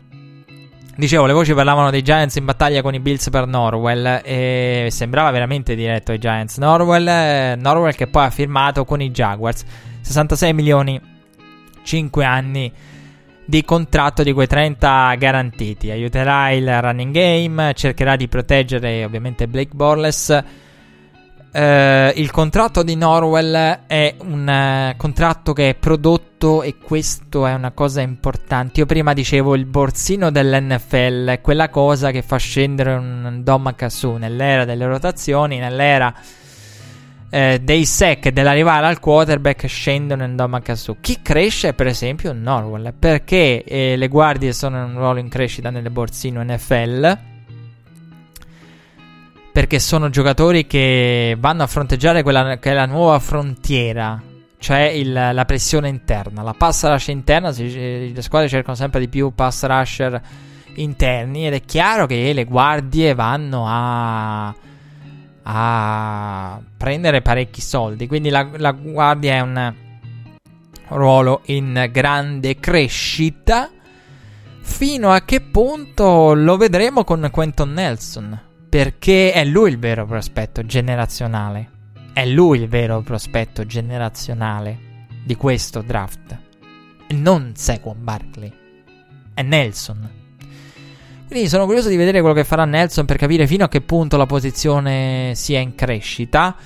E prima dicevo di Joe Thomas sottovalutato. Ecco, Nelson è un altro che potrebbe essere sottovalutato, perché è un giocatore che si presenta come si può presentare un Joe Thomas, un giocatore che tu dici, vabbè, ma un uomo di linea, sì, ma ti risolve per un decennio. E Nelson è visto in quella direzione, cioè lo metti lì e ti risolve praticamente 10 anni, una posizione della linea è garantita da lui, e non sono assolutamente da sottovalutare. Quindi si chiude proprio il cerchio con Thomas, Norwell e Nelson delle guardie.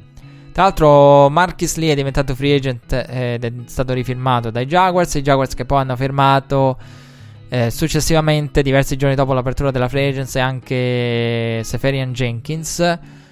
Jerry McKinnon ha firmato con i 49ers, 30 milioni, 4 anni di contratto, diventando il quarto running back più pagato. Carlos Hyde ha firmato con i Browns, 15 milioni circa per 3 anni di contratto, si aggiunge a Duke Johnson e va a sostituire, come abbiamo detto, Isaiah Crowell finito ai Jets. Carlos Hyde, che ha detto John Dorsey, non cambia nulla per i Browns per quanto riguarda la prima e la quarta, perché stanno valutando un quarterback ma non hanno fretta e non hanno per ora un nome. La quarta potrebbe anche essere scambiata, soprattutto se il quarterback verrà scelto alla prima. Hanno 5 scelte nei primi 2 round i Browns con le quali operare. Però con la situazione che hanno adesso, con l'aggiunta di Hyde, che è un giocatore comunque dà sufficienti garanzie per sentirti per il momento protetto, per pensare ad altro, non so quanto senso abbia caricare ulteriormente con Saquon Barkley il backfield. Quindi dal discorso Barkley potrebbe essere uscita Cleveland. È chiaro che il discorso Saquon Barkley non si può considerare chiuso, perché comunque in ogni caso, anche se sono fuori dal discorso Barkley, i Browns devono continuare a bluffare. Quindi devono dire: ah, possiamo ancora fare di tutto. Insomma, bisognerà capire qual è il nome del quarterback che interessa ai Browns, che hanno mille possibilità, dall'aspettare al prenderlo con la prima, se sono convinti di un nome, a cercare anche un doppio colpo quarterback più Barkley, che è assolutamente alla loro portata. Siamo arrivati alla conclusione di questa puntata di Red Flag. Voi direte: ma come? E Bradford, Bridgewater, Keenum e Cousins? Beh, avranno una loro puntata speciale, Kirk Cousins and Friends. Non li possiamo assolutamente, non li possiamo mischiare.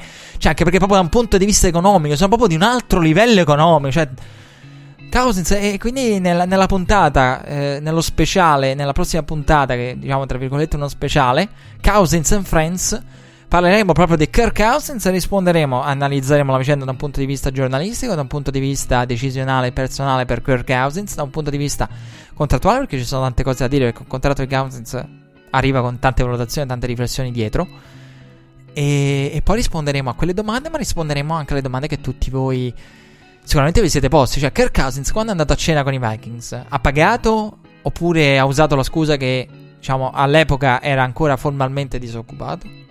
Queste ed altre domande nello speciale Cousins and Friends. Però per questa quinta puntata siamo arrivati alla conclusione. Grazie per essere stati con noi. Stiamo arrivando a Kirk, il mondo non è finito. La scena è tutta tua, Kirk. La scena NFL e anche la scena di Red Flag. Alla prossima.